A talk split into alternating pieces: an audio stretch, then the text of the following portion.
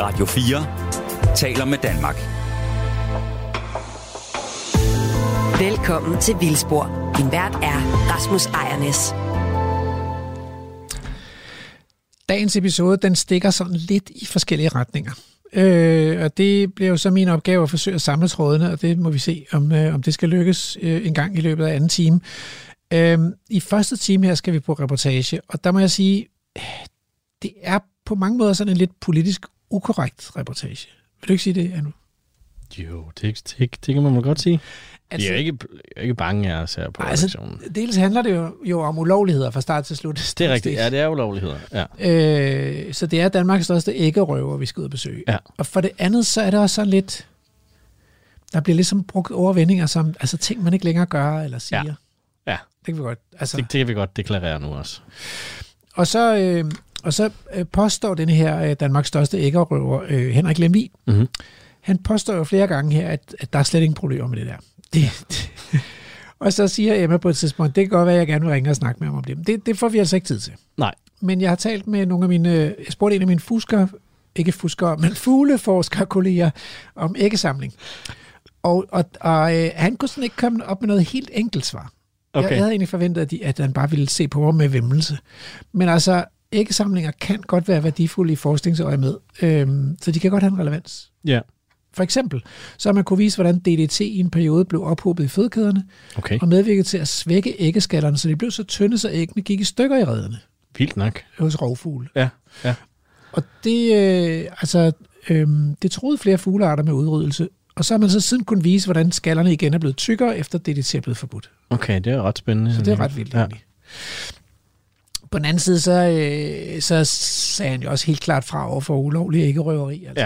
Ja. Øh, og især indsamling fra truede fuglearter. ja, det er ikke så godt. Jeg fortalte om den der store skallesluger, der bliver nævnt i reportagen, øh, og det kiggede han lidt på mig med sådan forbløffelse i blikket. Ikke? Gør det lidt ondt, tror du? Ja, det, Ja. det er jo en, det er en sjælden fugl i Danmark, Ja. ynglefugl, og den er rødlistet som sårbar i Danmark. Øh, så, men heldigvis i fremgang, trods alt, som ynglefugl. Mm. Øh, Altså, kan man lave sådan en... At, man kan ikke lave sådan en Jurassic Park-ting med at tage ægget og så få noget ud af det, hvis det er en uddød art. nej, det tror jeg ikke. Nej. Altså, det ved jeg. Altså, der, det kan da godt være, der er DNA, altså. Så skal Ja. man have rodet, øh, lave et nyt foster og have det rodet ud og sådan noget. Altså, Fordi det, så er det, det faktisk ikke. Så er det fandme en vild samling. Men vi skal jo også noget andet. Så Ja, det er ja, i anden ja. time af det her program, der skal, der skal det handle om naturens værdi. Vi skal både tale med en jæger og en direktør for den danske naturfond og en økonom. Så jeg tænker, måske skal vi, vi Ja, ja, vi skal- se at komme afsted. Ja, det, det er ren reportage i første time, så er vi tilbage igen. Radio 4 taler med Danmark.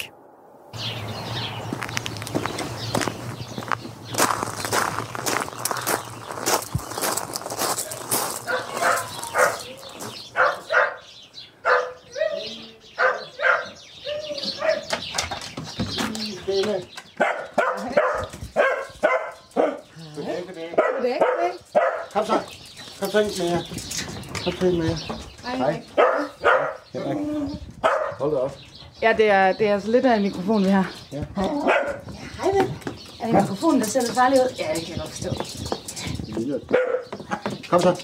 Kom nu ind med jer, Donna. Okay. Kom så. Okay. Og Donna. Værsgo. Tak skal du have. Vi skal sidde herinde.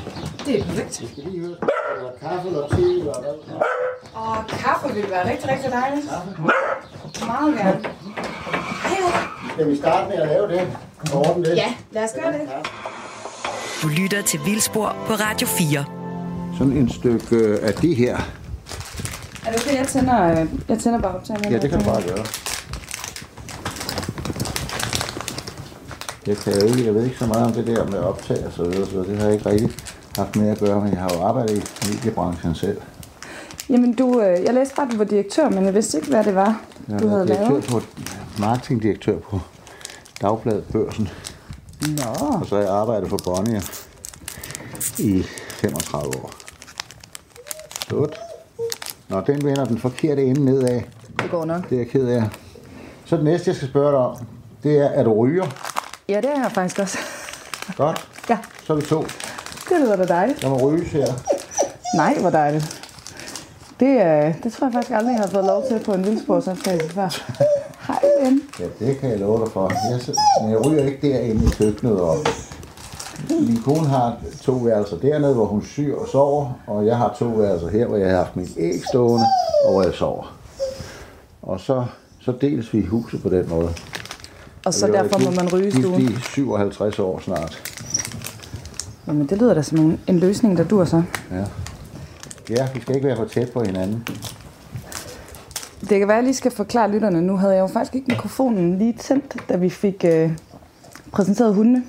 Nej, Og Donna er lidt skruk, sagde du, så det er derfor, hun render rundt og, det er derfor, hun render rundt og og piver. piver lidt, ikke? Ja. Jo, Og hvem er det, jeg sidder med her så? det er Olga. Det var Olga. Det er Olga. Og hvem af dem var det, der var, øh, var lidt royal? Jamen, den her, den er, den er, den er helsøster, ikke Donna. fuldsøster. Helsøster med dronningens hund, og den er halvsøster. Hold da op. De er samme far, de her to. Jeg tror aldrig, jeg har mødt så fine hunde før. Men de ved det ikke. Nej, nej. Heldigvis. Så er det ikke til at være i stue med, sikkert. Nej. De er godt nok søde. Ja, de er søde. Men nu tiger du stille, lille Donna. Nu skal du gå ind og hente din, dit legetøj. Har hun en, øh, en erstatningsvalp? Eller... Jamen, hun har så mange legesager, som hun render rundt med. Ja. Ja. Og nogle gange skal jeg altså... Jeg, de ligger under min dyne hver nat. Og nogle gange, så skal vi altså have tre sovedyr med en yderligere ud over to gravhunde. Ej, det lyder hyggeligt. det er næsten for Det meget, lyder det rigtig gode. hyggeligt. Ja. Nåede du nogensinde ned og se Naturama? Ej, men øh, men jeg tænker, vi skal snakke om samlingen i dag. Ja. Og, og udstillingen. Du var nede og fortælle om, øh, ja. om samlingen, ikke? Jeg var nede for selv samling. Ja. Men det kan være, at vi skal starte altså, til lyttere, der ikke øh, kender dig, Henrik. Jeg har læst, at du er Danmarks største æggetyv. Ægrøver. Ja, Jeg kalder mig egentlig for ægrøver. ægrøver, ikke Ja. æggetyv. Ja, Danmarks største ægrøver. ægrøver. Og det skyldes blandt andet, at øh, for mange år siden havde jeg en god ven, nu afdød. Og der kørte vi altid rundt i en, en rover. Og så kaldte vi for ægrøveren. Ah, ja. Så derfor så, Røver ikke. så er røveren der, Ja. og ikke æggetyv. Kommer som en tyv om natten? Nej, det gør jeg ikke. Jeg røver. Røver. Røvede. Jeg har holdt op. Og Jeg for, har ikke taget æg siden. for os, der aldrig har været ude på æggerov, hvad gør man? Hvad man gør? Ja, altså... Jamen, Øh, altså det første, man gør, det er jo, at man skal, altså man skal planlægge sæsonen. Fordi de æg, man skal tage, skal, være, skal tages først i yngleperioden. Af fuglenes yngleperiode. Og de yngler jo. Der er fugle, der yngler hele året. Øh, For eksempel korsnæb, den er fundet i alle års 12 måneder. Og øh, derfor bliver man nødt til at finde ud af, hvornår yngler de forskellige fugle. Og så planlægger man turene efter det. Og det er altid i begyndelsen af yngleperioden. For tager du æggene i begyndelsen af yngleperioden, som friske æg, så lægger fuglene altid om. Det bliver de nødt til. Fordi øh, det er således, at cirka, cirka 50% af alle fuglereder, de går tabt. De går tabt af vejr, vind og prædatorer af forskellige slags, inklusive ægrøver. Men altså, der kraveren tager mange flere, og skaderne og ravnene, og hvad ved jeg, de ordner mange flere, end jeg nogensinde har ordnet. Og øh, det er meget få æg. Ja, i de senere år øh, to. Fordi jeg havde jo arvet en stor samling, og der lå alle de almindelige arter, og jeg kunne ikke kunne ikke finde noget, der var bedre. Fordi så skulle jeg kigge i så mange redder, for eksempel af tårnsanger, eller gråsbog, eller skovsbog, eller hvad det nu kunne være, solsov, for at finde nogen, der kunne matche, som jeg kunne lægge ned i samlingen. Så derfor så kastede jeg mig over lidt andre arter, som jeg ikke havde fundet så meget af, og som jeg godt kunne supplere samlingen med. Og det gjorde jeg så. Og det vil sige, øh, jeg kunne finde, for eksempel fandt jeg et år 150 viberedder, og der var ikke et eneste kuld, jeg kunne bruge, som jeg kunne tage og lægge ned i samlingen. Så altså, der er fundet masser af redder, cirka 1000 redder om året til at begynde med. Senere hen, hvor jeg specialiserede mig lidt i nogle andre ting, øh, der fandt jeg måske en 200-300 redder om året, og der tog jeg måske 10 procent. Så det er jo ikke, ikke voldsomt. Og da de var her og konfiskerede mine æg, der, der tog de 225 kul. Og det var over en, det var så over en periode fra 19, fra 1962 til 82. Så det var, det var jo ikke voldsomt mange, jeg har taget. Men jeg tror, jeg, øh, samlingen læste jeg var på hvad, over 22.000 æg. Over 22.000 æg, ja. Så hvor mange af, af dem har du så sammenlagt? Jeg har, hentet vel, jeg har vel taget, jeg har vel taget 15 procent af dem. Mere er det ikke. Resten var der jo i forvejen. Det var jo altså store, store serier. Jeg kan lige vise dig et par billeder. hvis Ja, se ja, det. meget gerne. Har- Alle de har været fotograferet. Det blev det jo i forbindelse med min sag. Med min sag. Her.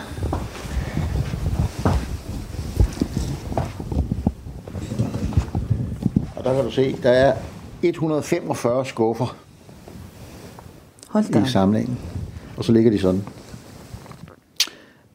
Det, øh, jeg ved ikke engang, hvordan jeg skal beskrive det for lytterne. Det er jo en De er meget stor ramme. Ja, de er meget små, de her. ja. Nu det her, det er det, der hedder en bumlærke. Bumlærke. Jeg skal se, at finde nogle andre. Det, der ligger nogle andre æg. Jeg kan, ikke engang, jeg kan ikke engang huske, hvad det er for nogen. Jeg kan gå ind og finde det. Men altså, jeg kan, jeg, jeg kan ikke på billederne... Jo, det er øh, stor skaldeslur. Jeg ved jeg nu. ja, og ellers så kan jeg se, de er også nummereret. Altså sådan en skuffe. Men det er så alle sammen den samme fuglearts det er alle der ligger. sammen stor skaldeslur. Ja. Og så ligger der dun ved. Og det er nødvendigt, fordi alle andefugle kan nemlig ikke alene bestemmes ud fra, at man ser æggene. Nej. Der skal man have dunene med for at kunne øh, bestemme det. Nu, denne her stor skaldeslur, som roer i huletræer eller kasser, øh, primært i Sydsjælland, øh, på Als, øh, op mod Stævns, der er den fundet. Mm. Og den er ikke voldsomt almindelig. Men, men, men altså, den lægger æg, der ligner gravandens æg. Så man kan ikke altid se forskel på de to.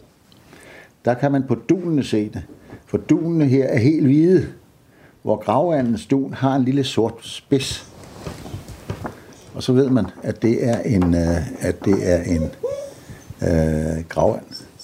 Så derfor er alle andre æg, de har altså, de har, de har dun. Så der er dun igen der. Ja, det kan jeg godt se. Ja. Og der er endnu flere æg. Altså det er sådan nogle rammer, og, og for at beskrive det for lytterne, de ligger i skuffer. sirligt æg i skuffer, ikke? Det er skuffer. Det er skuffer, ja. Øhm, og så er der et nummer på, og så ved man ligesom, jamen, det her det er så den samme fugleart. Nu er det således, at der foran på skufferne, der står, der står, hvad det er for noget, der ligger i skuffen. Okay, Men det kan ja. jeg jo ikke se her. Nej. Og billederne er, altså, det er jo dårlige. Det er jo dårligt i forhold til, når man ser det. Men det er bare for at give dig et, et view af, hvad mm. det er for noget, der er her, ikke? Men så det handler både om, når man laver sådan en, en samling, som du har haft, at finde selvfølgelig så æg fra så mange arter som muligt, men altså også fra en art at finde så mange æg som muligt. Det er begge dele, eller hvad? Ja, men altså finde så mange æg som muligt. Finde så mange æg, som varierer. Okay. Det er variationen. Nu kan du se her, hvis du tager den her, nu, kan man, nu er det jo et dårligt billede i virkeligheden, ikke? Men ellers er det bygget op således, at heroppe ligger det største kuld med de fleste... Jamen, så kom op til far. Kom så op til far. Skal lige- Så skal du sætte dig derover. Sæt dig derover. Sådan. Det var lige Der ligger- Donna, der skulle op i stolen. Ja, der ligger de største. Ti stille. Der ligger de største kul. Mm. Øh, der ligger den op på 7 og 6 og 5 og 4 og så videre. Og hernede i denne side, i venstre side, der ligger variationerne. Mm. Og så ligger øh, variationsbredden den vej ind. Så hernede, der ligger de største, de tykkeste, de længste og de bredeste æg, for de bliver målt alle sammen med skydelæret således at man, man kan se, og de er alle sammen, der er noteret på alle kartotekskort, dem har jeg jo ikke her i huset, de ligger nede sammen mm. samlingen, øh, hvor, hvor lange de er, hvor brede de er. Men vil det så sige, at man nogle gange lader dem ligge, hvis man synes, det der det ligner et æg, jeg allerede har i forvejen. Eller, ja, ja, ja, ja, ja, ja, ja, ja. Så det er ikke hver, hver gang, man... Nej, det er det ikke. Som jeg fortalte dig før, så fandt jeg et år 150 viberedder. Nu er jeg mm. landmand dengang. Og øh, der kunne jeg ikke bruge en eneste. Nej. Ikke én af dem. Så det kan der sagtens lade, lade masser. Jeg har lavet masser af ting. Mm. Mm. Så er der jo så noget som det her, som kunne måske være lidt interessant. Det er gøgeæg. De ligger lidt anderledes.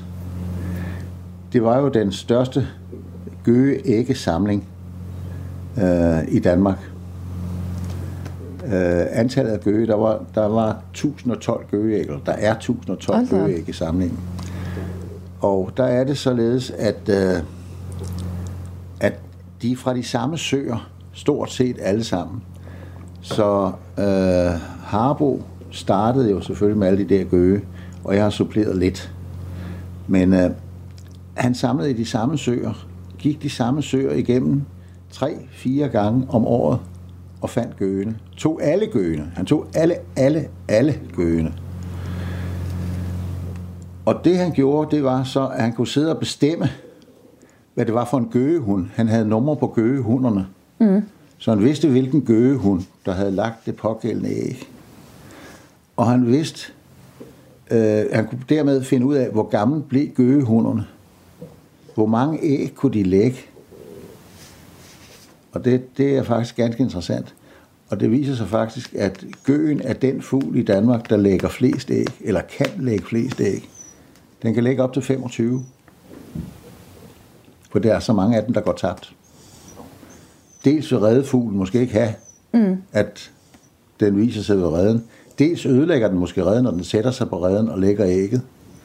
Øh, dels så, så, så synes øh, gøgehund ikke, at det æg ser rigtigt ud. Der er en hel del fugle, som er meget tjenestlige over for, at, øh, at, at det skal ligne. Mm. Størrelse betyder ikke så meget. De er nemlig lidt større, gøgeæggene, i de fleste tilfælde. Ja. Og så ligger gøgeægget der i midten, og så ligger de tre reddeæg, der var i redden ved siden af. Ah, okay. Ja, det kan jeg Og godt så er der et lille nummer der, der henviser til, hvad det er for en gøgehund. Ja. De har hver deres nummer. Men der er jo 10 skuffer sådan. Mindst. Det er vildt. Men Henrik, nu nævnte du Harbo, Ja, det er jo ham, jeg har arvet den af. og jeg skulle nemlig, vi, vi har faktisk ikke forklaret lytterne, hvordan du har fået samlingen, som du så det- har bygget videre nej, på, ikke? Jamen, det kan jeg da, det kan jeg hurtigt, det kan jeg da godt forklare. Ja. Altså, jeg var jo, som sagt, er jeg født og opvokset på Bøgelandet, nede syd for Præstø, noget, der hedder Mæren, og min far havde en, en gård. Og øh, han, de havde selvfølgelig nogle venner og så videre, og så videre. Men jeg har jo altid, lige fra barnsben, lige fra jeg var lille bit, interesseret mig for fugle. Og det går sådan helt tilbage til, til krigens tid, øh, hvor jeg kan huske en gang, hvor, hvor vi var ude at køre med mormor øh, på sådan en trækvogn. Og der havde, der havde min far lavet sådan ligesom et par trækgevær, sådan et kosteskaft og et bræt eller sådan et eller andet, et bøjet søm eller sådan noget lignende. Det måtte vi ikke have fra tyskerne, for tyskerne havde overtaget gården, for den lå på det, der hed punkt 46. Så der var hvid udsigt hele vejen rundt. Så den lå jo vidunderligt. Vi kunne kigge til vand, og mm. vi kunne kigge til skov, og vi havde en virkelig god udsigt. Men det, de der geværer blev taget fra os. Og da vi gik der med den her lille trækvogn, så siger, min, øh, så siger jeg til mormor, mormor, der flyver en hejer. Og så min lillebror, han, han interesserede sig ikke så meget for fugle, men han skulle også være med. Så sagde han, ja, og det er en hund. Der er nemlig kun 11 måneders forskel mellem min bror og jeg. Så vi var nogenlunde jævnaldrende. Så vi skulle det hele sammen. Men øh, de der fugle betog mig mere og mere.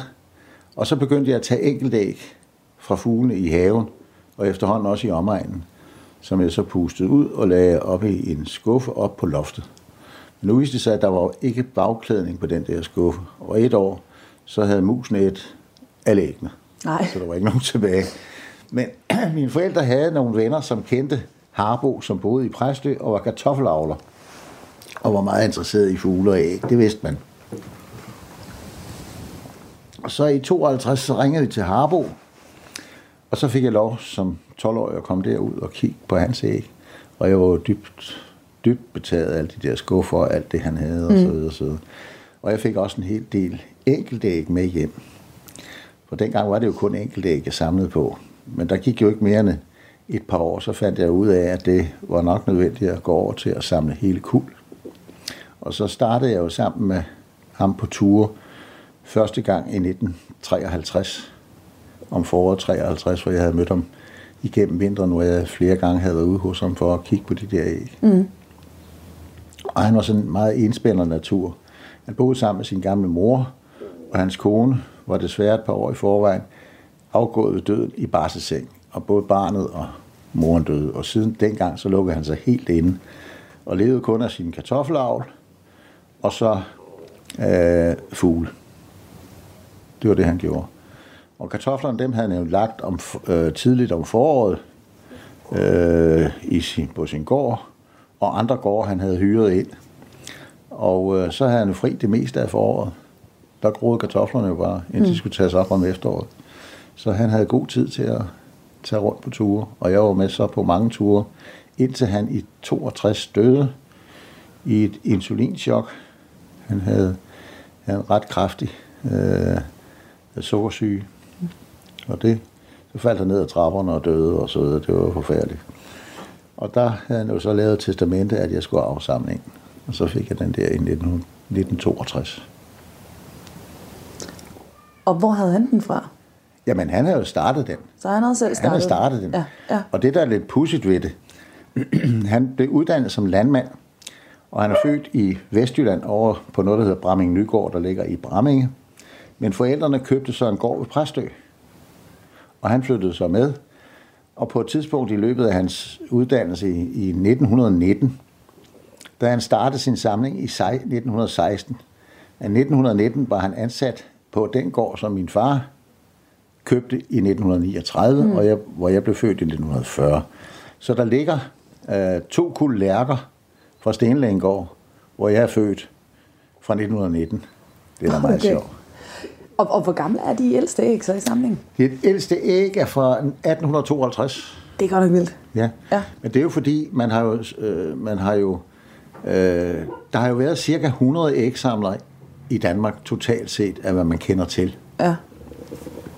Og de samlinger er jo blevet inkorporeret i andre samlinger, når de døde. Mm. Gerne. der var det jo mere lokalt. Mm. Ikke? Øh, Folk, der boede i Herning for eksempel, de samlede i omegnen af Herning, Ja. og fandt det, der var at finde der. Og folk, der var født i Næstved, de samlede i de områder der, og så kunne de sådan udveksle og bytte, og derfor så overtog de jo nogle af de samlinger, og øh, den, de der gamle øh, æg, de er fra øh, noget, der hedder en Pastor Bjørnbaks samling. Øh, øh, de der fiskeørneæg, som er nede fra noget, der hedder Rodenskov nede på Lolland, hvor der var en koloni af fiskeørne dengang. Mm. De er så senere udryddet, men nu er det så genindvandret i, i, i Danmark igen nu. Men øh, der har jeg et par kul dernede fra. Ja. Det er de ældste. Du lytter til Vildspor på Radio 4. Og her i første time af Vildspor, der er vi taget på besøg hos Henrik Lemvi, der er Danmarks største æggerøver. Og lige nogen, der skulle have Der er nogen, der får tæsk. Yes. Der er nogen, der får tæsk. Nej, når man jeg, jeg har virkelig mange spørgsmål, Henrik. Men altså for det første, du siger, du arver samlingen jo, altså fra ja. Harbo. Det er jo samling fra Hav. Så har den ikke været ulovlig på det tidspunkt? Jo, men det var der ikke nogen, der sådan spekulerede særlig meget over, altså. Okay.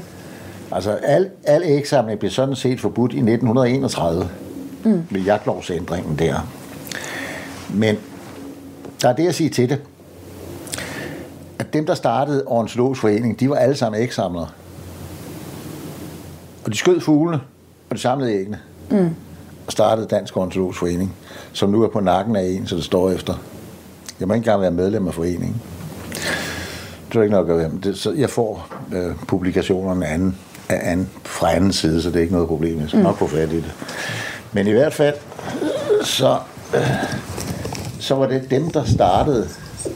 Og, øh, og så blev det jo efterhånden øh, mere og mere forbudt. Men i 31, der var det kun ganske få fugleæg, man måtte tage. Man måtte tage gråsbogæg, man må, kan du holde op? Man må tage, øh, man må tage andeæg og fasanæg og forskellige måtte man godt tage. Mm.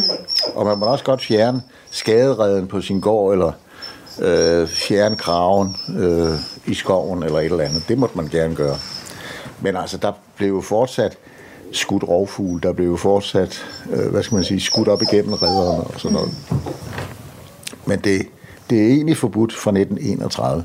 Og det er klart, at i virkeligheden kan man sige, at de æg, der er taget efter 31, som ligger i samlingen, de er jo alle sammen indsamlet øh, under de forbudte regler, han har sagt.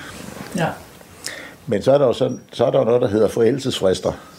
Og i forbindelse med min sag, der var det jo, var det jo at øh, man kunne gå 10 år tilbage, man kunne ikke gå længere tilbage.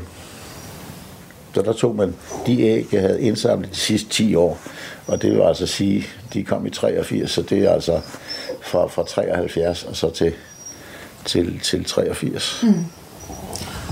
Og kan du ikke forklare, hvordan, altså, øh, hvordan fandt politiet ud af, at du havde samling? Altså, hvordan blev du... Det, det, det ved jeg egentlig ikke rigtigt. Det ved jeg faktisk ikke 100 procent. Det kan jeg ikke sige dig. Ja. Men der er altså nogen, der har snakket over sig. Jeg vil lige sige, at året inden i 82, der havde vi været, min nu afdøde ven og kammerat, der havde vi været i Norge for at hente havørneæg. Og øh, der blev vi taget, fordi vedkommende vi boede hos, vi boede hos en bondemand på en ø, øh, på noget, der hedder øh, Vignaøen, der ligger nord for øh, Trondheim. Og øh, han meldte os til politiet, det vidste vi ikke. Vi havde boet der før, et par år før, og også hentet øh, æg af, af, af. Men så var vi deroppe igen øh, et par år efter. Og så meldte han altså også til politiet. Der blev taget en vejspæring af Namsos Police. Og øh, det var jo det var jo skrækkeligt og forfærdeligt og så videre. Der havde vi jo også der havde vi jo æg i, mm. i bilen. Og det blev så på en eller anden måde spredt som rygter her i Danmark, og så endte det jo altså med, at, øh, at der pludselig stod nogen her. Mm. En, en, en uh, aftenstund, jeg kom hjem fra arbejde inden for børsen. Og øh, øh, der havde der, jeg ved ikke om du har hørt om den der Bleking gadebanden, mm. som jo stjal en masse penge og, og så videre. Der er skrevet en hel bog om, en pragtfuld bog øvrigt. Godt skrevet. Øh, og der havde de netop stjålet en, en pengetransportvogn i Lyngby. Og de var kørt i en Mazda, og de var kørt op ad motorvejen, og havde skudt ud af, af, af bilen mod politiet, og sluppet fra politiet, og havde, øh, man havde fundet det postsæk, hvor i pengene er ligget, øh, bag cisterner nede på Vedbæk station. Og der kommer jeg så hjem klokken 7 om aftenen. Vi kom gerne lidt sent hjem. Og vores datter på 10 år gik ud og lukkede op. Og så kommer hun ned og siger, far, far, det er politiet, der står derude. Nå, sagde jeg så, det, nu skal jeg nok ordne det. det og så gik jeg ud der, og så siger jeg, jeg kan godt sige med det samme. Jeg ved godt, at jeg kører en Mazda. Jeg ved godt, at jeg bor i Vedbæk. Men altså, jeg har ikke stjålet nogen penge nede på øh, pengetransportbiler eller noget som helst. Det har jeg altså ikke. Nej, men vi er her for, at vi, for at vi er sikre på, at du har en, en eksamling, vi vil gerne have lov at se. Og så startede det. De var syv personer. Mm. Og øh, hvor de tre var biologer, og resten var politi, politibetjent. Og vi gik ind på værelset, det stod derinde på det værelse derinde, og jeg det, det, det, trak ud og viste og så videre og så videre. Så hvor er kartotekerne hen? Så siger jeg, jeg har ikke nogen kartoteker. Jo, der hører altid kartotekerne, det har jeg ikke. Nå. Og så begyndte de at kigge efter kartoteker. De stod og sparkede til dem. De stod nede under bordet. Der stod en kartotekskasser. Men det ville ikke give dem det lige med det samme. Og så siger de, øh, jamen så må vi undersøge huset. Så begyndte den så endte inde i vores soveværelse. Dengang havde vi fælles soveværelse. Og det begyndte at rode i min kones undertøj, så blev hun godt nok sur. Og så sagde jeg, nej, de står jo, de, de står og sparker til dem. De, de kasser, der står nede på, på gulvet lige her, det er mine kartoteker. Og så kiggede de jo selvfølgelig i kartoteker og så videre. Så skulle hele skidtet fotograferes. Mm. Det er så ikke de billeder der. Det er nogle billeder fra en senere sag. Så skulle de, øh, så skulle de fotograferes, og så begyndte den, øh, den her øh, biolog Paul Hal Mortensen, som han hed, han øh, startede med at skulle diktere ind på bånden. Og med første skuff. Og han anede ikke, hvad han talte om. Og så sagde jeg, det her, det går jo ikke. Vi har 146 skuffer, vi skal igennem. Og nu er klokken allerede 8. Hvornår tror I, I kommer hjem i nat? Lad mig diktere det ind. Jeg ved, hvad det er, der ligger der. Så dikterede jeg hele pivetøjet ind, og de fotograferede og gjorde videre, og så videre, og så videre. Og så fik vi det ordnet på den måde. Og så serverede vi te til den, og boller med ost, og så videre, så videre. Og de var jo også pludselig blevet sultne, og vi delte en flaske whisky, og vi hyggede os gevaldigt. Og vi snakkede og havde det rigtig fint. Ingen problemer i det. Så nogle år efter, så ringede jeg så til Paul Hal Mortensen, og sagde til ham, hvad hvis nu, ja, hvad hvis nu I leverer de æg tilbage, mm. som er konfiskeret i min samling, så vil jeg testamentere hele samlingen til jer. Ja, det kunne der ikke være tale om, historien. Så sagde jeg, ved du hvad, så kommer du aldrig til at se så meget som et halvt æg fra min side. Og så ryger det hen et andet sted.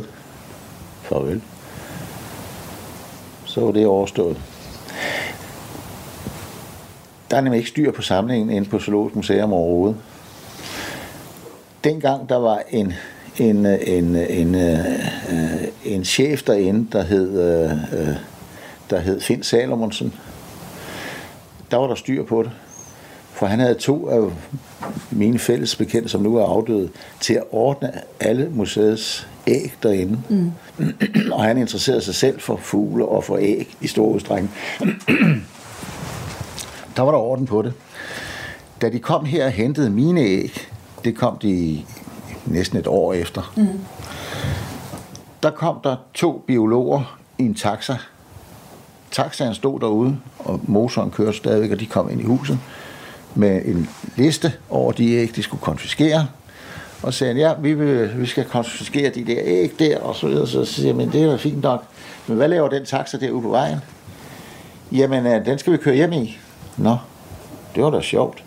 Hvordan, hvordan tror I, det vil være at kigge 146 skuffer igennem og pille et kul ud, hist og pist? Hvor, tror, hvor lang tid tror I, det vil vare? De æg skal jo pakkes ind. De skal jo i kasser mm. og i æsker eller et eller andet. På en eller anden måde skal I jo transportere den. Vil I gå med den i de bare næver? Hvad har I tænkt jer? Så må de jo afbestille den der taxa der, og det tog jo hele eftermiddagen. Og så sagde jeg til dem, det er okay. Vi bliver nødt til at gøre det her færdigt. Mm. Jeg skal nok køre, køre æggene ind sammen med jer, og jeg skal nok også køre jer hjem. Så jeg transporterede alle æggene ind der, og de blev bare bunket ned i en kælder under Zoologisk Museum. Og der lå jo det hele spredt for ligegyldigt hvad. Og jeg ved, jeg ved, at adskillige af de kul, der er blevet konfiskeret i den sag, mm. De er fjernet igen. Der er nogen, der har hugget dem. De er fjernet ud af museets samling, fordi de har overhovedet ikke styr på det. Og nu ligger samlingen jo, måske kan jeg næsten regne ud, af samme grund på Naturama i Svendborg. Ja, det er, så, det er derfor, du har givet dem til, nogle, til nogle andre. Ikke? Ja. Men inden, øh, inden vi når til det, Henrik, altså når du siger for eksempel, at der er blevet pillet æg ud og så videre, altså i, på programmet her i dag, den øh, handler altså ud over vores samtale her, der i studiet, der snakker Rasmus om, om sådan naturens værdi. Og altså, hvor meget kan sådan nogle æg være værd? Jamen altså, jeg har aldrig nogensinde købt et æg. Jeg har kun byttet og byttet ganske let. Donna, nu tiger du stille. Jeg er hende lidt, så kan det være, det... Ja, det kan være, det hjælper. Det kan være, det hjælper lidt. Så det, jeg har ikke øh, aldrig købt et æg. Jeg har været med Harbo, som jo var den, der startede samling. Ham har jeg været med en gang ned i Virum og købt et kul æg af nattergal, fordi det var blåt. Normalt er nattergal sådan brun-grønlige, mm. tæt farvet. Men det her var blåt, og det ville Harbo forfærdeligt gerne have, fordi det var jo en kæmpe variation. Og dengang, det var så i 1900 øh, i, i, i måske 55. Han gav 500 kroner for det kul. Det var mange penge dengang. Ja. Det er det eneste, jeg nogensinde har hørt om, at der er blevet øh, handlet æg, han har sagt. Mm. Men jeg ved da, der bliver handlet æg. Det ved jeg da. Altså, der er der større samlinger, der er blevet solgt tid og tid og så videre. Det er der. Og jeg, jeg har netop siddet og læst en bog her om ornitologiens oprindelse. Mm. Og der står der jo også, hvor, hvor, mange, hvor mange penge, der egentlig kan, kan være i, i, i, i samlinger. Men nu er det således, at der blev i 2002 lavet en lov i Danmark om, at de må jo ikke sælges, mm. og de må ikke øh, få æres væk. De må arves, men det skal være direkte arv til, til øh, børn, børnebørn eller et eller andet. Mm. Tæt familie. Ja. Ellers kan de ikke afhændes. Mm. Og hvad med efter du ligesom havde, jeg ved ikke, øh, hvad, hvad er straffen, når man... Jamen altså, er anholdt for dømt i retten, når jeg fik en bøde på 30, det var så i 84, der fik jeg en bøde på 30.000, og så skulle jeg betale moms. Og det var sådan set meget sjovt. 1.600 kroner i moms. Ja. Og det var fordi, jeg havde stjålet æg, røvet æg i øh, Sverige. Der havde været en hel del gange på, på forskellige ture. Og taget dem med hjem, importeret. Og dem havde jeg ikke betalt moms af. Så havde man sendt biologer til London på, på Zoologisk Museum i London for at finde ud af, hvad æg var værd. Derover havde de en bedre idé om, hvad æggene var værd. Ja. Hop, hop. Kom så. Sådan. Nu skal du derop og sidde. Derop og sidde. Nå, nu du dernede og lægge, Så kan du ligge dernede. Og der er de så fundet ud af, at de æg, jeg havde importeret, det var altså, det, det, det, det ville, ville blive til 1.600 kroner i moms. Så ud af 30.000 må betale 1.600 kroner i moms. Men altså, tænk at sende to biologer derover for at finde ud af, hvad, hvad en vepsevåge eller en fiskeørn eller et eller andet var værd. Latterligt.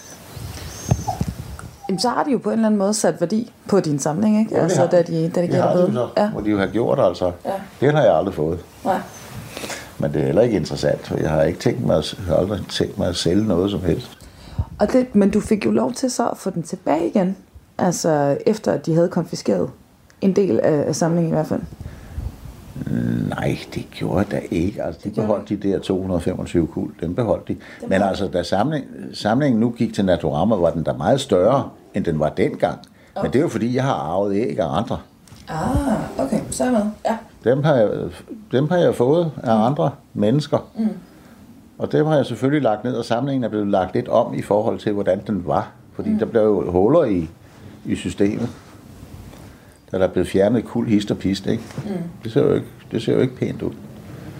Og så øh, havde jeg en, en anden kammerat, som også er eks, eks æggerøver.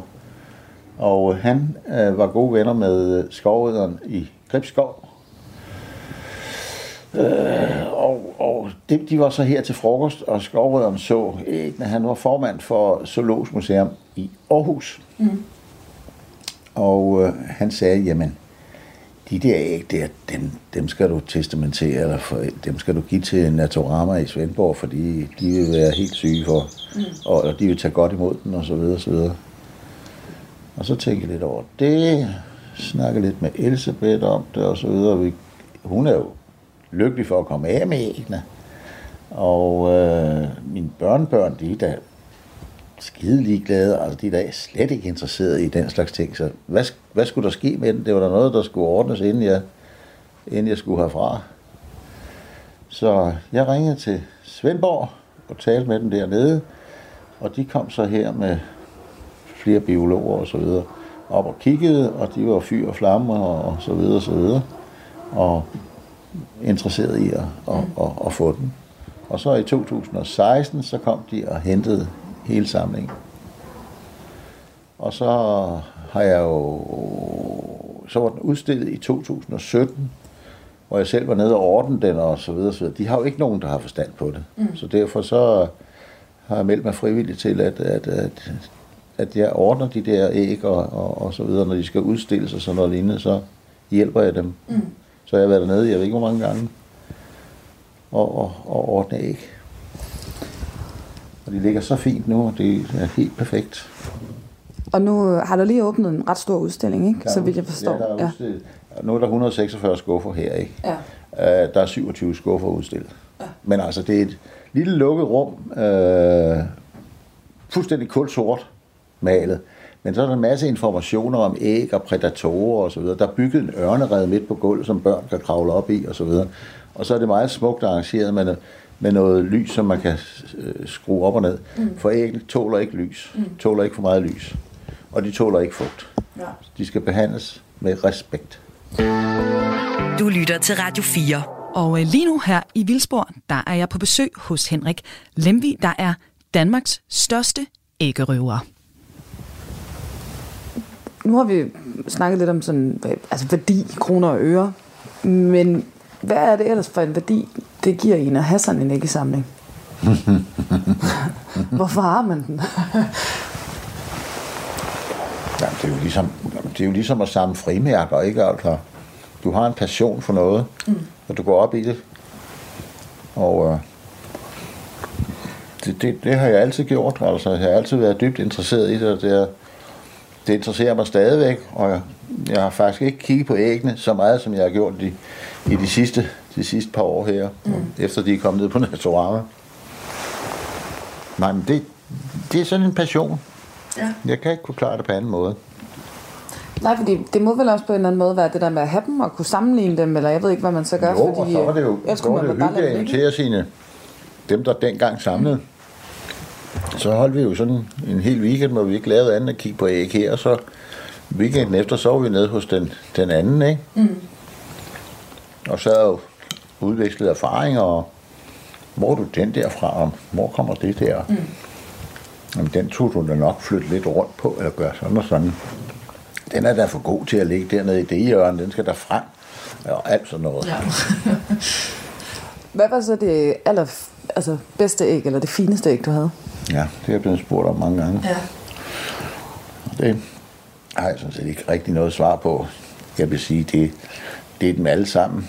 Mm. Men altså, en af de store oplevelser var jo, da var jeg på tre uger op på Tulebasen for at, at samle fugleæg i 1971. Det var en kæmpe oplevelse. Der blev sendt op af ham Finn Salomon, som vi lige har talt om. Mm. Det er jo et, det er jo et øh, øh, hvad er det, hun hedder, Sanne Salomonsens far. Mm. Og der blev vi sendt derop, og der skulle jeg skyde fugle til museet og samle æg til museet. Zoologisk Museum. Mm. Dengang interesserede han sig for, for de æg. Og det gjorde vi også. Vi var fire mand derop, og øh, vi fandt en virkelig mange gode ting. Blandt andet det, der hedder en islandsk ryle, som er virkelig svær at finde. Og vi konstaterede også to nye fuglearter for, for Nordgrønland, som vi havde med hjem. Jeg havde skudt taget med hjem. Det var en stor oplevelse. Det kan jeg godt forstå. Ja. ja. Du snakker, inden mikrofonen blev tændt, der spurgte du mig, om jeg kunne lide hunden, og så sagde jeg, at jeg har haft, Ja, jeg har haft du har 21 boet- slædehunde. du- Det er faktisk oppe i Thule, jeg har boet. Er det Tule? Ja, Kranak. Kranak? Ja, Det gamle Tule? Ja, Ja. så jeg kender godt området. Ja. Ja, for fanden da. Så det er der, du har været oppe Ja. og finde din bedste... Ja, ja. Det kan jeg godt forstå. Det er virkelig også et flot område. Og oppe i, i McCormick Fjord, og inde i noget, der hedder Five Glacier Dale, mm. øh, og stjæle snikæs. Der blev vi kastet, der blev vi fløjet ud med, med, øh, med helikopter mm. øh, fra basen. Og så sad der, jeg sad ved siden af, fordi jeg, de andre talte ikke ret godt engelsk, så det jeg kunne tale engelsk. Jeg havde boet halvandet år i USA. Så jeg var god til engelsk. Og så sagde this the bird she wants to look at? Yes, yes it is. This is a snow goose. Let's get down here. Og så, så landede han ud midt i ingenting der, i sådan en fjord. Fjordarm. Mm-hmm. Og øh, der, der, der havde vi så lånt en sovepose hver, og vi havde to hårdkogte æg fra, fra messen fra morgenen, og et par sammenklapper stykker brød. Og det var, hvad vi havde. Og en flaske whisky. Hvad, hvad tid på året var det? Det var, det var, det var Sankt Hans aften den 23. juni 1971. Og øh, der gik jeg hele vejen. Der var 10 km ned til, hvor, hvor øh, floden kastede sig ud over et, et slags vandfald ned i mm. ishavet. Der var 200 meter ned. Og det gik frem og tilbage, hoppede over, gik tilbage og så videre. Så 20 km på den nat gik vi. Og jeg fandt en masse ting, og jeg skød nogle fugle til, til museet og så videre. Men helikopterføreren havde sagt, at det eneste, der kunne blive problematisk ved afhentningen, mm. han ville komme et døgn efter, 24 timer skulle vi være der, det var, hvis det blev toget. Ja. Og hvad blev det så næste dag? Toget. Og så gik der tre timer ekstra, så kom han, så kunne han flyve ind. Han Ja. tog ikke flyve ind i, i, i toget der. Men altså, der har jo været masser af rensdyr deroppe dengang. De var jo uddøde. Mm. Der var ikke rensdyr mere. Jeg fandt jo masser af de der horn. Men det var virkelig spændende. Det kan jeg godt forstå. Og, og det, var det fuldt ud lovligt, det I havde gang i der? Altså, Jamen, det var vi sendt op af ja, Zoologisk Museum, ja, ja, København. Så der måtte det godt. Ja, selvfølgelig ja. måtte vi da det. Ja, ja. Finn Salomonsen, han, og han havde bestilt, hvilke fugle jeg skulle skyde mm. og tage æg af, for de til, skulle de ind i samlingen og så videre. Mm. Der var der manglede nogen. Blandt andet en meget sjælden lille ryle, der hedder Bærts ryle. Den fandt vi 11 redder af. Så kunne vi godt aflevere et kul til, til museet og skyde en fugl. Mm. Det var, det var dødspændende. Men hver dag måtte jeg jo aflevere det der gevær til politimanden. Okay. Den danske politimand deroppe. Hvorfor skulle jeg aflevere geværet? Jo, fordi øh, folk drak sig jo for sans og samling deroppe. Ja. Om aftenen, om natten, og jeg ved ikke hvad. Det var jo ikke andet mænd, og det, det, det duer jo ikke rigtigt. Nej, det må have været, fordi I har været på, på Thule Air Base, så... På hvad? Det er, var I ikke op på øh, altså basen? Var Jo, det jo, vi boede på basen. Ja, ja. For Det var amerikanerne, der tog imod os. Ja. Og ham, øh, chefen deroppe, den, nu, jeg var jo selv officer, jeg er reserveofficer i Livgarden. Ja. Har været i Livgarden i 30 år. Og øh, jeg var den eneste, der kunne i officersmessen og så videre. Så jeg hentede i officersmessen hentede jeg en flaske whisky hver dag. Hver aften, når vi kom hjem. Og den, øh, den kostede 20, 20 danske kroner. Men øh, politimanden, han tog sig af det. Også med geværet og sådan noget. Så han kørte os rundt hele tiden. Han var skidesød og så videre, så videre. Han vidste alt om, at vi var ude og stjæle fugleæg og så videre. Og basen stillede biler til rådighed for os, og helikopter til rådighed for os og så videre. Ham, der var chef deroppe, han sad med benene op på bordet, sådan rigtig amerikaneragtig, med sådan en slags cowboyhat på og det hele. Og så sagde han til os, if you ever find uh, den der vandrefalk med unger, og helst en jagtfalk med unger og en hvid jagtfalk, mm. så vil han betale os masser af penge for den, han- vi kunne skaffe sådan en til ham. vi fandt nu ikke nogen. Nej, men ellers så havde han været klar. Så har han været klar. Jamen, øj, Henrik, tiden den går altså hurtigt, når man hører, øh, hører vilde historier, ikke? Du må have fået det her spørgsmål mange gange. Men jeg tænker, vi bliver nødt til at, at dykke ned i det. Altså, hvis du... Og du elsker jo fugle, det kan man jo høre. Du, Nu skal du ryge. Jamen, det er rigtigt. Jeg skal, så skal jeg næsten sætte min mikrofon i spænd her, så lige får en, øh, en arm ledig. Men du elsker jo fugle, det kan man jo godt høre. Altså, øhm, Det, bes- det, ja, det, det, jeg beskæftiger mig allermest med, det er, det er, jeg læser bøger om fugle, og, og alle mine gamle tidsskrifter osv. Og, så videre. og jeg går ind på dofbasen hver evig eneste dag og kigger og ser, hvad der, hvad der rører sig. Og jeg kan også godt se, det er jo ikke... Altså, der er nærmest ikke andet i din i, i bogregionen end... Der er mange fuglebøger. Der er rigtig mange fuglebøger. Hvordan hænger det sammen med? Altså, får du ikke altid spørgsmålet, hvis du elsker dem så meget, hvordan kan du så tage de æg der? Nu, fordi det betyder jo ingenting. Det er jo det, jeg prøvede at forklare til at begynde med, mm. at hvis man tager æggene i starten af yngleperioden, så vil fuglene altid lægge om. Og det, det er der jo så diskussioner om. Mange biologer siger, at det gør de ikke. Men det er fordi, de ikke ved det. De har jo ikke været rundt og finde alle de der redder. Det har de ikke. De aner ikke engang, hvordan æggene ser ud. Så siger de, jamen tag nu sådan noget som havørn og så videre. Jamen, et år, der var der jo den der havørn, der sat, sat øh, kamera op ved. Øh, den mistede sin æg til en mor, der smed dem ud af redden. Altså et godt stykke tid efter, så havde den lagt æg igen i samme redde. De lægger om. Mm. Det gør alle fugle. Og det- jeg starter også med at fortælle dig, at 50 procent af alle fugleredder, de går tabt. Hvis de gjorde det, hv- hvis ikke de lagde om, så var der jo ingen fugle tilbage. Mm. Det står også i Bibelen. Der står højt i det gamle testamente, at hvis du rider en fuglerede på din vej, så kan du godt tage æggene og ungerne, men lad de gamle gå. Så står der.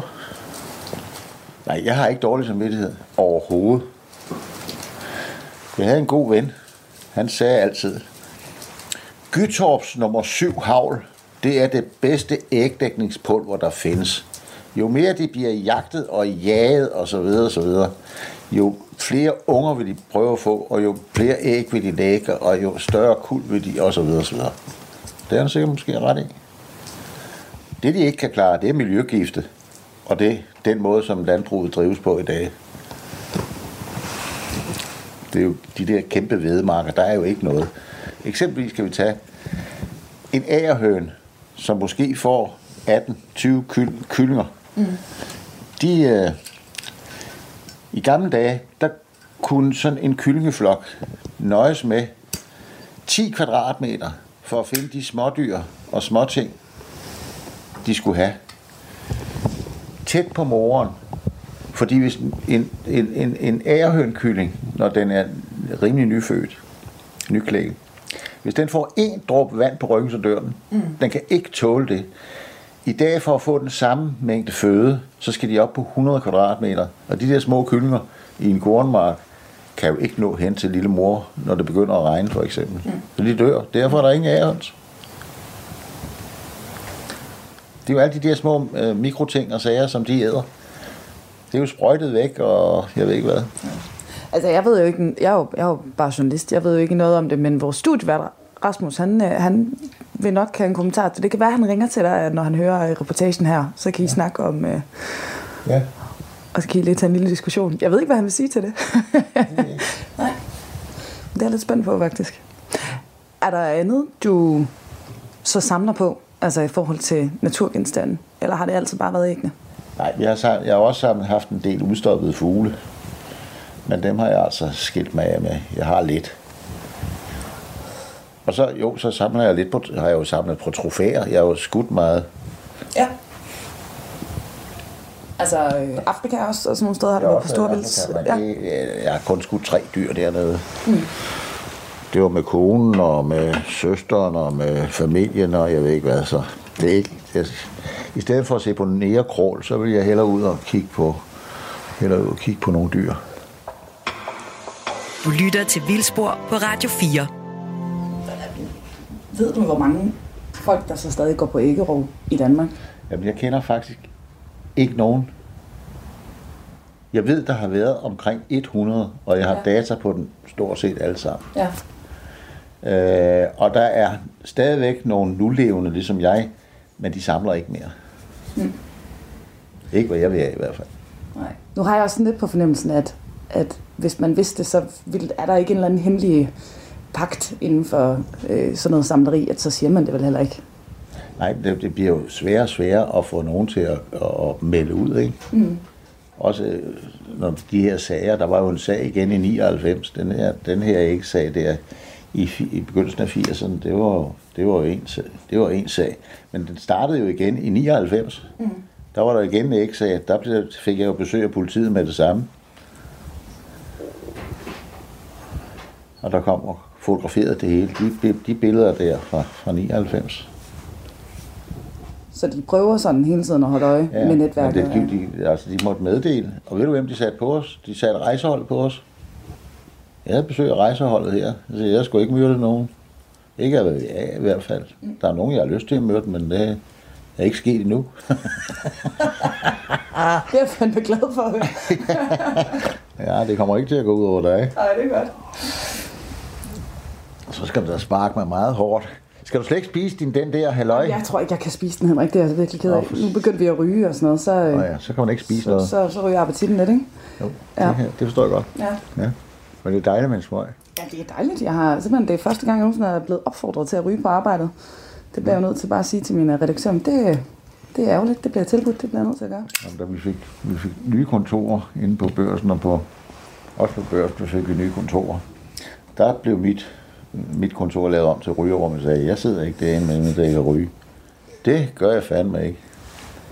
Slut, færdig. Radio 4 taler med Danmark. Og Henrik, vi er, vi er løbet tør for, for tid nu. Nå, Det går hurtigt, når man sidder og snakker. Øhm, Henrik Lemvig, Danmarks største æggerøver. ja. Tusind tak, fordi jeg måtte komme på besøg og få Ja, velkommen kaffe og hundeselskab og cigaretter. Det var en fornøjelse. Jeg har Tak. cigaretter, dem har, jeg har cigaretter, hvis det er. Jeg har altid cigaretter. Jamen, jeg var bare glad for, at jeg kunne holde- få, få altså, tilladelse til at sidde og ryge mine indenfor. Ikke? Det er jo sjældent Konen er ikke glad for det, men det er ikke hende, der bestemmer her. Altså herinde. i, i den her afdeling i huset. Lige i den her afdeling. Her. Ja. Men du skal lige se mine trofæer, ikke? Jo, det skal jeg da. Det skal du da lige se. Det vil jeg meget gerne. Radio 4. Det var time 1. I anden time, der er der masser af spændende interviews, så hæng på, nu er der nyheder. Radio 4 taler med Danmark. Velkommen til Vildspor. Din vært er Rasmus Ejernes. Og velkommen her til anden time af programmet. Og i den her time, der skal vi tale med en jæger om, hvordan efterstræbelsen af dyr kan bruges til at betale for beskyttelsen af biodiversiteten. I Afrika i hvert fald. Og vi skal tale med direktøren for den Danske Naturfond om, hvad det egentlig koster at beskytte naturen i Danmark. Og endelig så skal vi tale med en økonom, som har været med til at sætte kroner og øre på værdien af Danmarks biodiversitet. Øh, til sidst så får I selvfølgelig spade for en spade, og I får en ny art i serien om Danmarks fortidsdyr.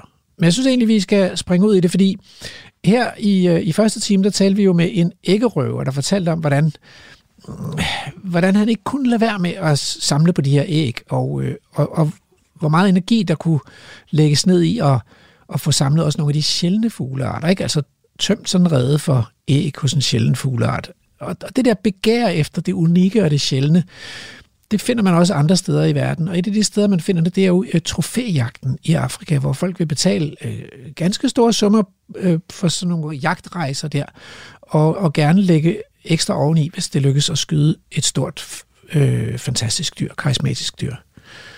Og det tænker jeg, det skal vi simpelthen snakke med Jens Ola Kø. Han er en gammel ven af programmet her, øh, fordi han har rejst en del i Afrika og ved, hvad det her handler om. Så afsted, eller ring ham op, eller noget. Du lytter til Radio 4. Så har jeg fået hul igennem til Jens Ulrik Høgh, en, øh, en gammel ven af Vildsport, det kan jeg jo roligt sige. Vi har været på reportager både her og der, og sidste sommer, der besøgte vi dig, eller forår besøgte vi dig, ej det var sommer, øh, på dit sted i Sverige, og kiggede på alt det der naturgenopretning, du har gang i der. Det er rigtigt. Vi fandt en køllestar. Ah. Vi fandt i hvert fald nogle rigtig dejlige planter, og også nogle flotte dyr, og en masse fede vådområder og kæmpe store sten. Men, men øh, jeg kunne godt tænke mig at springe lige ud i det, fordi i, dag- i dag handler det om naturens værdi, og i første time har vi talt med en mand, der, der, der har ligesom har stjålet æg, øh, og så opbygget en mægtig æggesamling. Det er så ulovligt. Men, men det der med, at, at, at naturen kan være meget værd, og at folk gerne vil betale for det, og, og, og nogle gange også begå ulovligheder for det, øh, det fik mig til at tænke på dig, fordi, og ikke det med ulovlighederne selvfølgelig, men, øh, men det med, med værdien af naturen, fordi du har beskæftiget dig lidt med trofæjagt. Kan du ikke sige lidt om, hvad betyder trofæjagt egentlig for naturbeskyttelsen i Afrika? Jeg vil sige, for naturbeskyttelsen i hele den tredje verden, eller i udviklingslandene, hvad der nu er det politisk korrekte udtryk her, betyder jo, at øh, jagten tilfører så stor en værdi til de vilde dyr og deres levesteder, at det mange steder faktisk er det, der gør, at det kan betale sig at bevare de her levesteder og de vilde dyr, frem for bare noget konventionelt landbrug med nogle græsende køer, eller, eller geder, eller agerbrug, eller hvad det nu kan være. Øh, faktisk er det sådan i Afrika specifikt, at øh, Øh, trofæjagt, eller indtægterne fra trofæjagt, er den primære indtægtskilde på naturområder svarende til 1,2 millioner kvadratkilometer, det seneste tal, jeg har set. Og det er altså dobbelt så meget, som de tilsvarende indtægter på øh, fototurisme finansierede områder, altså nationalparker og private øh, økoturismeområder. Så det, så det betyder utrolig meget for, for Afrika, og særligt det sydlige Afrika, som virkelig har, har omfavnet modellen, øh, blandt andet ved øh, at tillæmpe et system, hvor de har privat ejendomsret over jorden, ligesom vi, vi kender det fra Europa, og lige pludselig er der så en, en, en jordejer, som skal, skal tage stilling til, hvad der bedst kan betale sig for, for ham eller hende. Øhm, og i den forbindelse, så er det jo altså så er det jo altså interessant at se, at de her jagtområder, de vokser, fordi at de mange steder er en bedre forretning end, end landbruget, og det er de i særdeleshed på det, vi i Danmark vil kalde øh, marginaljord, øh, altså de lidt dårligere, lidt mere stenede, lidt mere bjergrige eller tørre områder, fordi de hjemmehørende vilde dyr er, er betydeligt bedre til at klare sig i de områder end, end kvæg eller geder. Altså, og nu bliver jeg bare lidt nysgerrig, fordi jeg har været på sådan en fotosafari, øh, ikke? Jeg, jeg synes det var dyrt nok. Altså, hvad, hvad kan sådan en jagtrejse stå i? Altså, hvis, hvis man sådan virkelig er ambitiøs? Altså, langt de fleste jagtrejser øh, øh, er ikke det her super eksotiske folk forestiller sig med løver og elefanter. Det er i virkeligheden en meget, meget forsvindende lille del af det. Øh, også på grund af prisen. Langt de fleste jagtrejser handler jo om at gå på jagt efter nogle øh, lokale antiloper og sådan noget, og det er helt typisk, at vi ender i en 30, 40, 50.000 kroner mm. øh, efterladt i, i Afrika. Øhm, så det er mange penge. Øh, det hører jo så også med til historien, at de her jagtgæster, som så kommer fra, fra vores del af verden og fra, fra Nordamerika og andre steder, hvor, hvor man har råd til at rejse efter, efter den oplevelse, de lægger i virkeligheden også kun øh, en mindre del af indtægterne på mange af de her områder, fordi for hver store kudu eller store impala øh, der bliver skudt, øh, så er der jo også en, en, en vildforvaltning kørende på de her områder, fuldstændig ligesom vi er vant til herhjemme, hvor der bliver nedlagt en masse øh, andre handdyr og en masse hunddyr og en masse ungdyr og dit og dat. Og det, det er jo så noget, som lokale jæger kommer og betaler for, så det er jo så også en del af økonomien, men man kunne ikke klare sig den her industri uden at have indtægterne fra begge dele. Altså, hvad koster, hvis nu jeg vil gerne vil skyde en giraf? Hvad, hvad, hvad, ja. jeg så, altså, hvad står en giraf i? For 10 år siden, dengang at det ikke var fy og politisk ukorrekt at skyde en giraf, så kostede den 15.000 kroner ish. Mm. Øhm, I dag er det sådan, at du kan skyde en giraf for 5.000 kroner, fordi at der simpelthen desværre er kæmpe dalende efterspørgsel på lige præcis de arter, som du bliver mest hængt ud for at skyde øh, på internettet. Så, så, så giraffen er faktisk havnet lidt i en skal man sige, bevaringsmæssig klemme, øh, blandt andet fordi, at, at, øh, at, at jæger er mere tilbageholdende med at gå på girafjagt, end de var før i tiden, på grund af udsigten til øretøv på nettet. Okay, det, det minder mig om et eller andet, vi også har lavet vildspor om tidligere. Altså, den, den der hets for at være et dårligt menneske, det, det er ikke sjovt for nogen. Nej.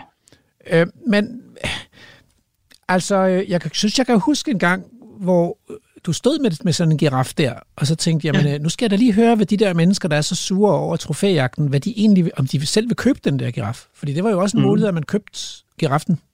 Præcis, og det er det jo helt generelt øh, i alle de udviklingslande, hvor man, hvor man driver trofæjagt. Det står hvilken som helst person frit for at købe de her licenser. Mm. Øhm, og vi jo, han har sagt, gør den samme forskel. Altså, øh, mennesker i Pakistan er jo nok ligeglade med, om de der 10 markhårbukke, som de får lov til at sælge for 120-30.000 dollars stykket, om de bliver skudt, eller om de ikke bliver skudt, det, det, det er ret ligegyldigt, men de har behov for indtægten, for at de ligesom skal kunne betale sig for dem, at, uh, at have et korps af folk til at passe på de her geder op i bjergene. Mm. Så, så alverdens uh, naturbevarelsesorganisationer, eller anti-jagt, eller dyreretsorganisationer, eller personer, eller hvad, hvad det nu er, uh, kan jo frit frem købe de her licenser og, og benytte dem til enten at, at tage et billede, eller bare gå i, i glædelig vidshed om, at den her buk, øh, så bliver det der år ældre, inden den dør naturlige årsag. Mm. Så det har jo hele tiden været en mulighed.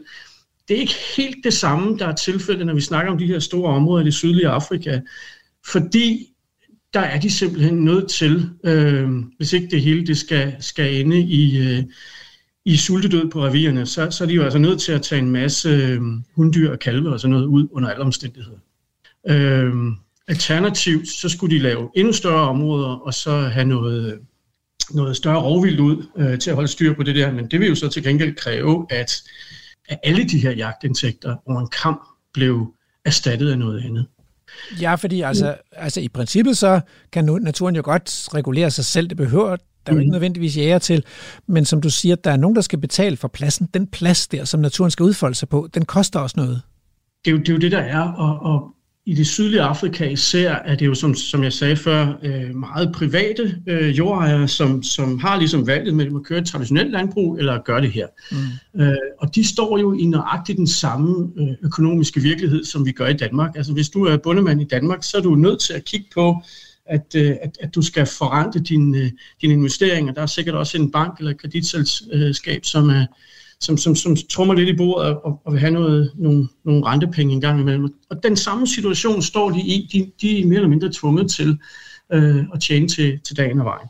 Øhm, og i den forbindelse er det jo så, at det, at det er meget væsentligt for naturbevarelsen, at vi på den her eller på andre måder kan tilføre naturen så meget værdi, at det rent faktisk er et forretningsmæssigt sundt alternativ at vælge naturen til, mm. frem for bare at...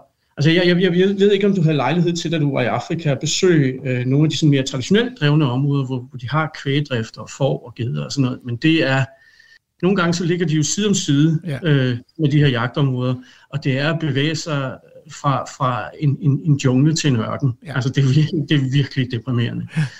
Øhm, og, og det der jo også sker i de her øh, traditionelt landbrugsmæssigt drevne områder, og det er jo egentlig ikke forskelligt fra, hvordan vi i Europa driver vores landbrug, det er jo, at alt, hvad der bliver betragtet som irriterende, eller i vejen, eller fødekonkurrenter, eller noget som helst, det forsvinder bare. Mm. Øhm, og dernede har man jo øh, det har man i hele den tredje verden, sådan noget mere kontant og græs og direkte holdning til tingene.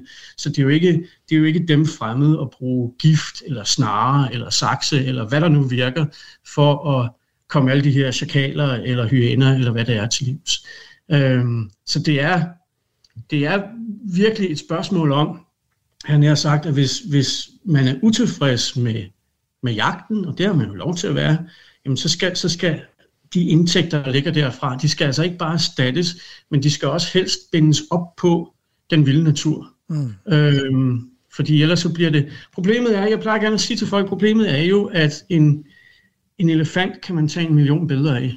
Det bliver den faktisk ikke spe, specielt slidt af. Mm. Men hvis du skyder en elefant, øh, og gerne vil skyde en til næste år, så er du jo nødt til at have en kæmpe stor underliggende bestand, fordi det er jo kun spidsen af pyramiden, som jægerne udefra kan komme og høste. Og har du ikke hele den underliggende pyramide, jamen, så er det ikke bæredygtigt, så, så, så dør det ud af sig selv, og så ødelægger du din forretning. Og, og det er jo den omsætning i de vilde dyr i kombination med den høje pris, som de så får for det, som gør, at, at det her rent faktisk også bliver til gavn for nogle meget, meget store arealer, mm. og nogle meget, meget store underliggende bestande. Altså, kan du, øh, kan du sige lidt om, hvorfor er det så meget værd? Altså, hvorfor vil man betale så meget for? Du er selv jæger, så, så mm. gætter på, at du har også været ude nogle gange, at du får det ikke altid ja. gratis. Nej, nej, bestemt ikke. Øh, og, og, øh, og hvis vi kigger på, hvad det koster at gå på jagt her i Europa, er det jo langt fra gratis heller. I virkeligheden så betaler jæger i Danmark eller her i Sverige, hvor jeg sidder, øh, ofte i løbet af et år både 50 og 100.000 kroner for at få lov til at komme på jagt. Heroppe er det bare lidt anderledes, så vi typisk betaler for jagtretten, den samlede jagtret på et areal, hvor man, når man er ude at rejse, fordi man er der i, i, i begrænset tidsrum, jamen, så betaler man øh, for nogle jagtdage, og så betaler man for det vildt, som, øh, som man nedlægger. Så det er i, i princippet et andet system, men resulterer i det samme. Det koster en masse penge at gå på jagt, og det gør det, fordi vi er mange, der, der sætter pris på den oplevelse, og, og igen, udbud og efterspørgsel, øh, mm. så, bliver det, så bliver det dyrt. Ej, jeg bliver nødt til at stille dig et lille prekært øh, spørgsmål. Jeg håber, du vil bære over med mig. Men ja. altså, Henrik Lemvig, han bruger på et tidspunkt det racistiske udtryk neokrul, øh, hvor han så siger, at, at hans venner ville også gerne have noget neokrul, men han ville bare hellere selv se på nogle dyr. Altså, er trofæjagten sådan en kolonialistisk tidslomme, eller, eller findes der også mere moderne trofæjæger? Hvad, hvad, hvad siger du? Jeg har haft nogle kæmpe store diskussioner her de sidste to måneder på Twitter omkring netop det her med, hvad er, hvad er trofæjagt egentlig? Fordi Øhm, når jeg ser jagtmodstandere bruge udtrykket trofæjagt, så er det sådan nærmest som et bandord. Lidt ligesom at kalde folk for nazister eller pædofile eller noget andet sådan almindeligt grimt. Mm. Øhm, men jeg savner en definition på, hvad er trofæjagt egentlig? Fordi en jæger her i Sverige eller i Danmark, som går på jagt, for meget vedkommende, øh, skyder 50 stykker vildt i løbet af et år, øh, og en af dem er en stor fin buk. Mm. Den beholder jeg hornene fra. Er jeg så trofæjæger, eller er ikke trofæjæger. Ja. Fordi det, det er lidt det samme, som foregår i Afrika. Og nogle gange så har man sådan en fornemmelse af, at folks forestilling er, at de her mennesker, som jæger i Afrika og andre steder, de udelukkende, helt og aldeles kun er motiveret af, at de skal have et sæt horn eller et sæt stødtænger hænge op på væggen. Og, og det er da muligt, at den slags mennesker findes.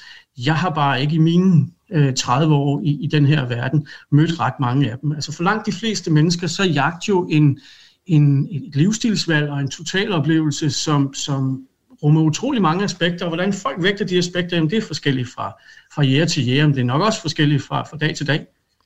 Jens Ulrik Høgh, tak for at gøre os klogere på trofæjagten og dens betydende, betydning for naturbeskyttelsen. Selv tak. Radio 4 taler med Danmark. Så har jeg fået hul igennem her til øh, direktør for den Danske Naturfond, Flemming Nielsen. Velkommen til Vildsborg. Mange tak. Og øh, I sælger jo naturbeviser i den Danske Naturfond, og det ved jeg, fordi at det er sådan, noget, der dukker op ved juletid der, så, så, øh, så er det, byder det så til som en bæredygtig julegave. Ikke? Øh, man behøver ikke meget indpakning, og det belaster ikke, der er ikke børnearbejde forbundet med det og sådan noget.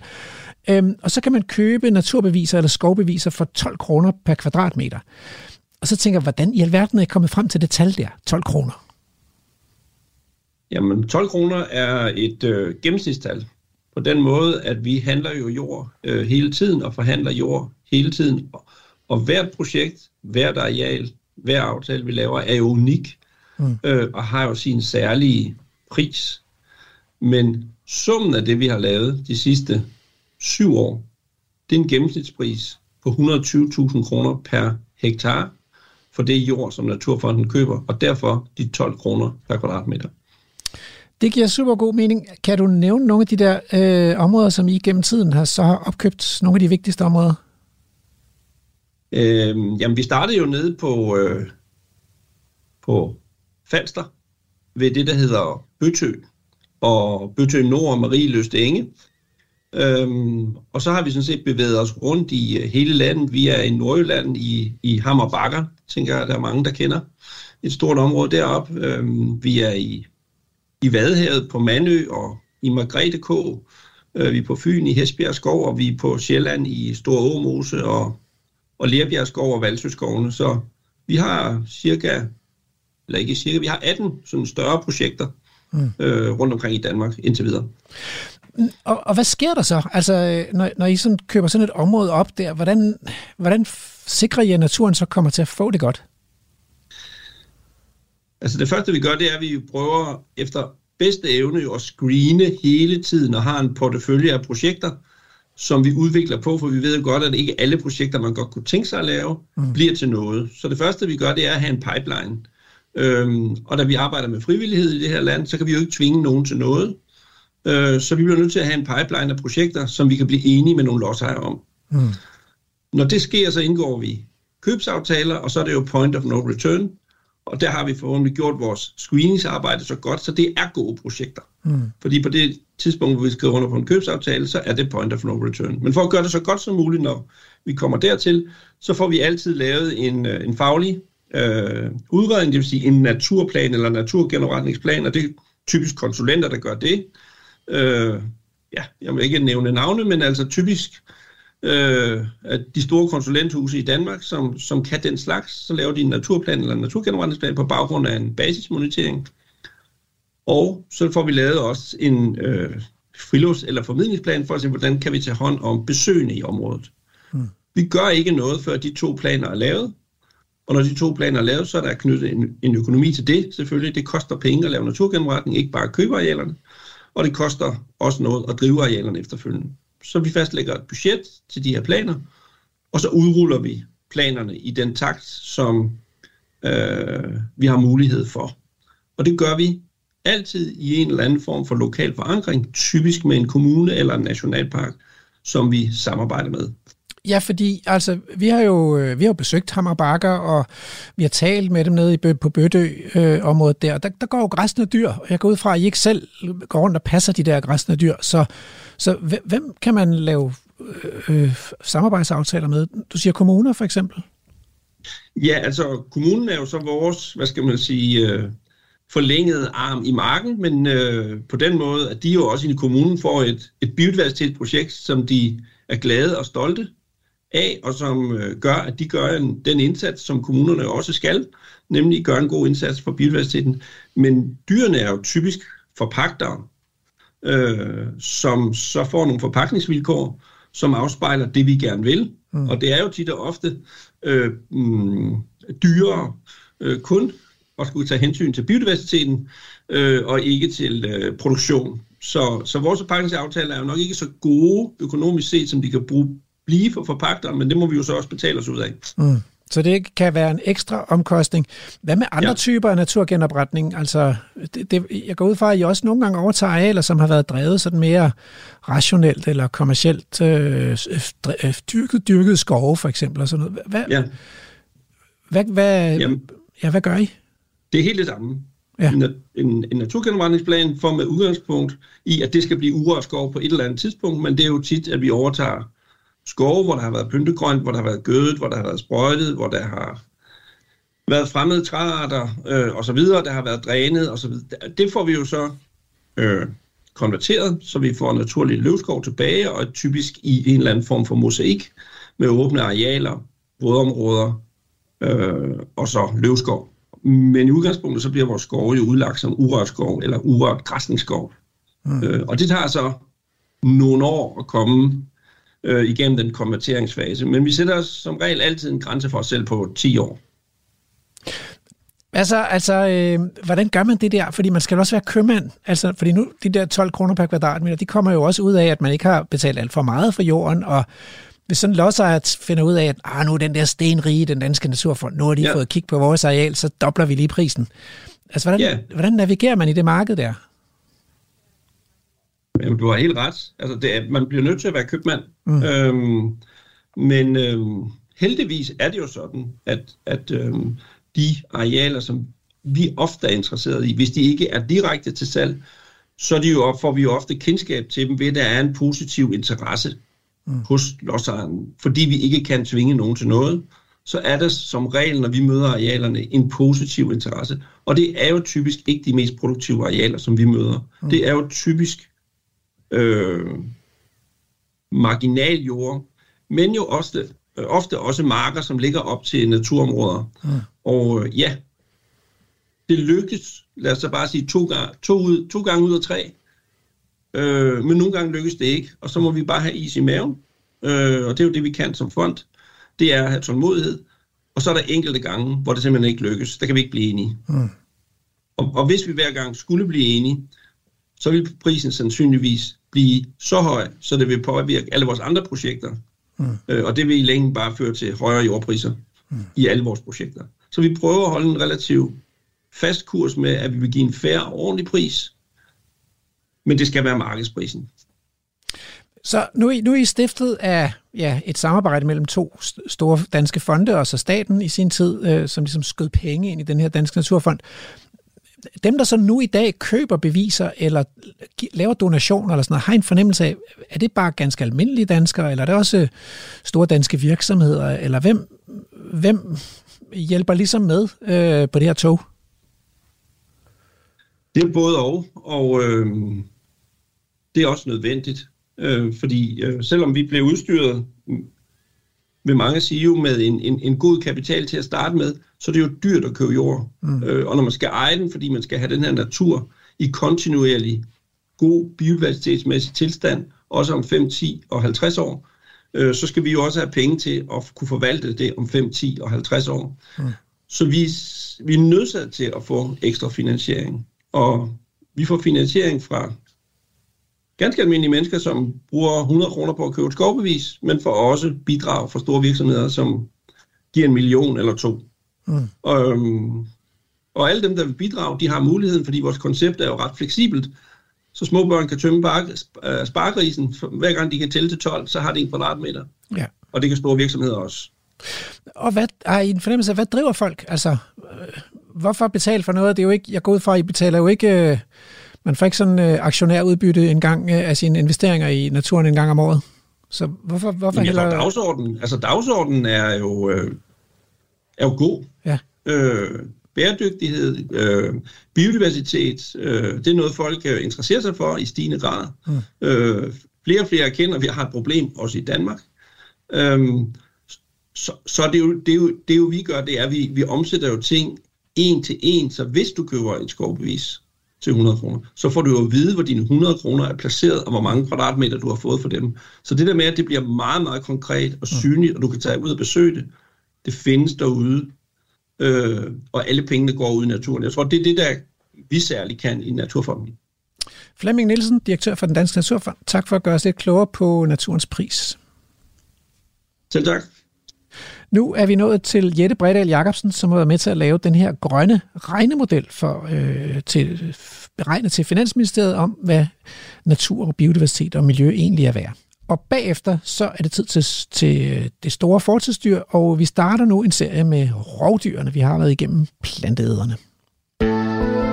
Radio 4. Så har jeg fået Jette Bredal Jacobsen med mig her i studiet fra Københavns Universitet, Institut for Fødevare og Ressourceøkonomi. Velkommen. Jo, tak. Øhm, og øh, du har sagt ja til at komme i studiet og fortælle mig, fordi jeg hørte noget opsigtsvækkende i radioen den anden dag. Jeg hørte, at nogen havde regnet sig frem til, at i 2019, der havde vi ligesom eroderet Danmark, danske natur- og miljøværdier for 245 milliarder kroner.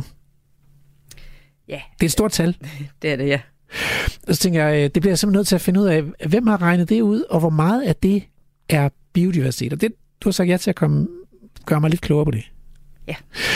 Men den her regnemodel, grønne regnemodel, hvorfor, hvorfor har I lavet den, og, og, og, og hvem er I?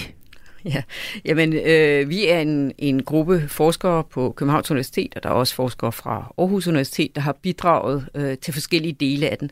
Øh, og man kan sige, at det der er sådan vores, har været den overordnede tanke, det er, hvis man kigger på økonomi generelt, så bruger man jo meget øh, det, der hedder BNP, eller bruttonationalprodukt, som sådan en slags indikator for, øh, hvor meget vækst er der i et samfund.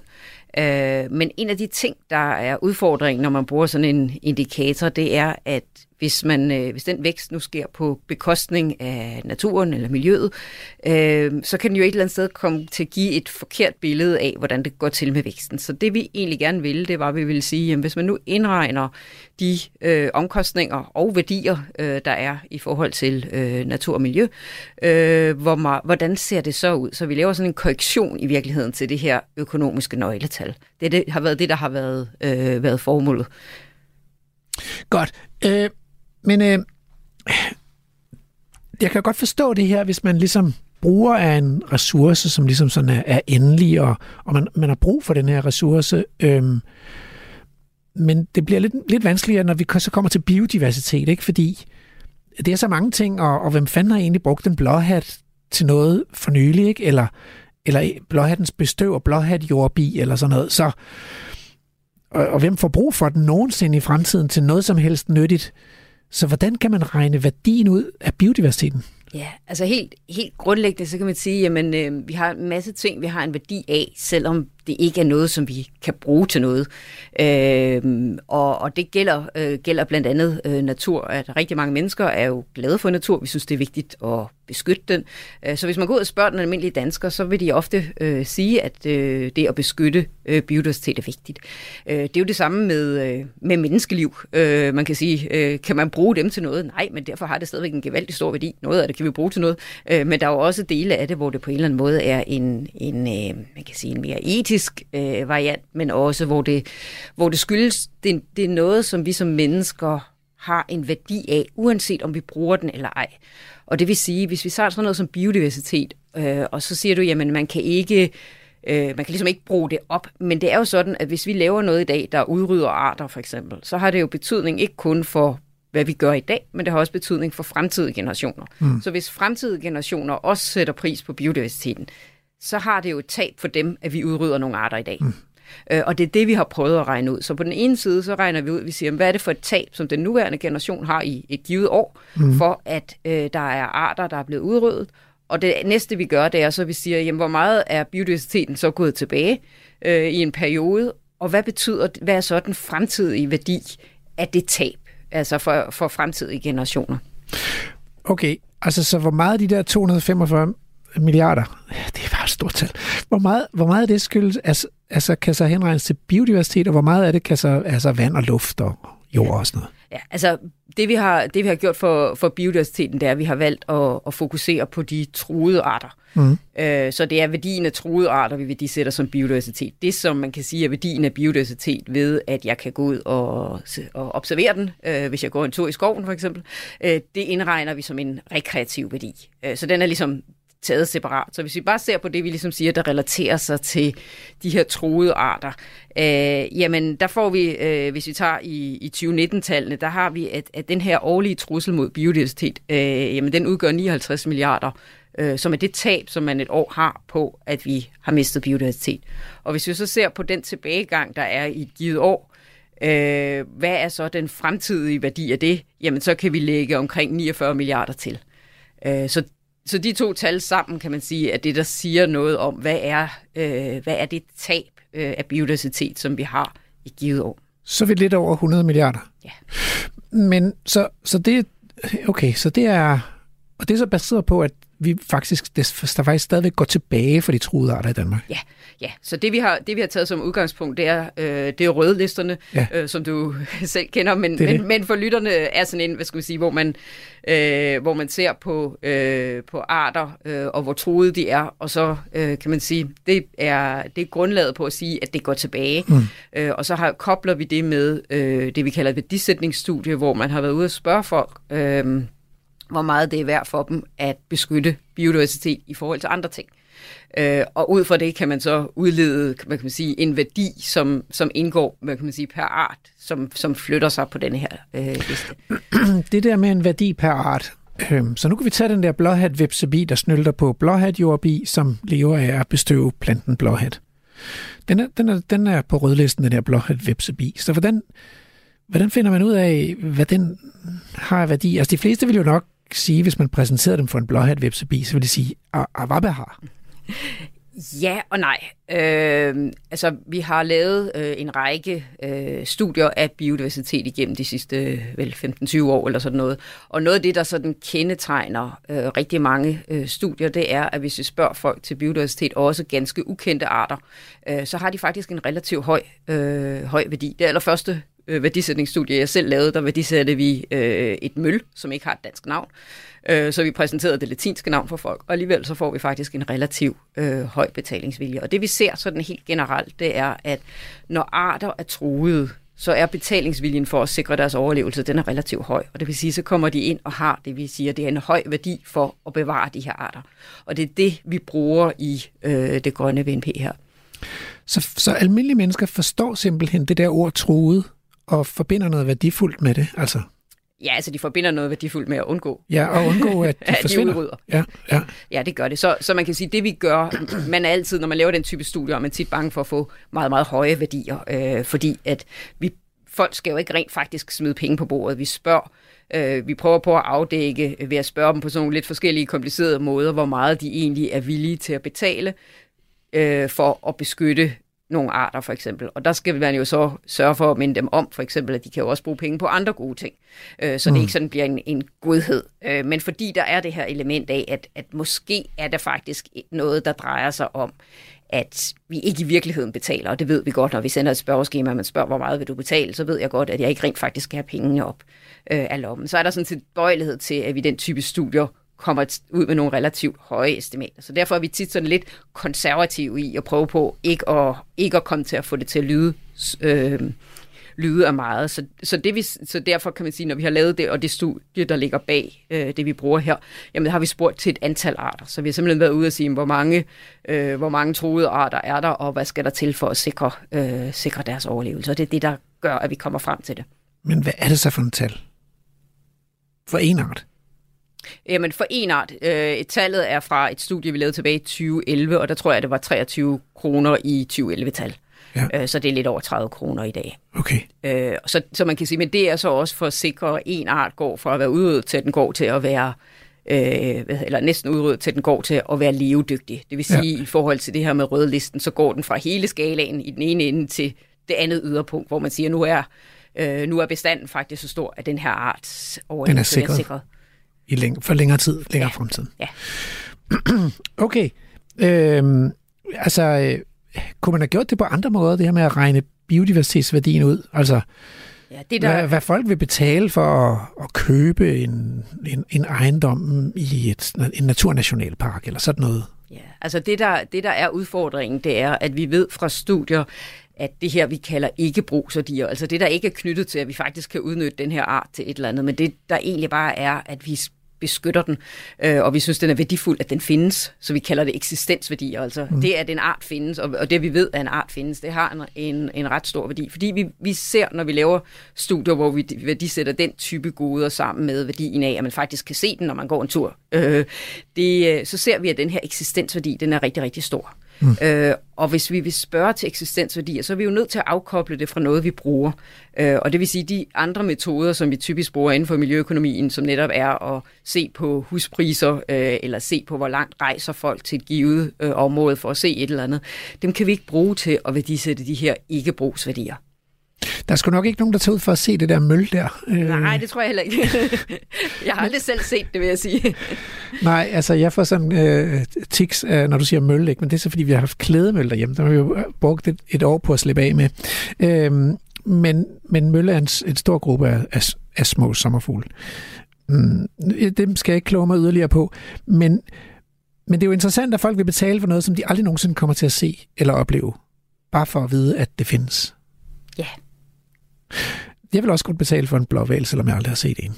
Ja, og det er, jo, det er jo det, der ligger, og man kan sige, at nogle af de her mere karismatiske dyr, som en blåval, det er klart, at, at, øh, at de vil også i den metode, vi bruger, så vil de også have en meget stor værdi. Øh, og der kan, man, øh, der kan man selvfølgelig sige, at vi er jo ikke inde og sige, hvilken økologisk funktion har den, øh, og hvilken værdi har den for økosystemet. Det er ikke det perspektiv, man tager, når man laver det her økonomiske øh, perspektiv. Der går man mere ind og siger, jamen, hvilken, hvilken værdi har det for mennesker, øh, uanset om de så bruger det eller ej.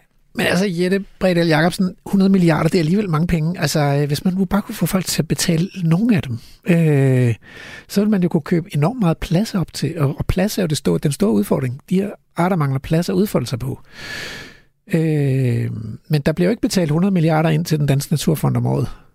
Nej, og det er, man kan sige, sådan et studie her siger jo heller ikke nødvendigvis, at man skal bruge 100 milliarder på det. Det siger, det er det, øh, det er værd. Når man så ser på, om... Øh, hvor meget man skal betale, så skal man jo selvfølgelig se på, hvad det koster. Mm. Øhm, og, og det man kan sige, som, som så er i forhold til, hvad skal man gøre, jamen der skal man selvfølgelig sammenholde de to tal på den, på den ene side.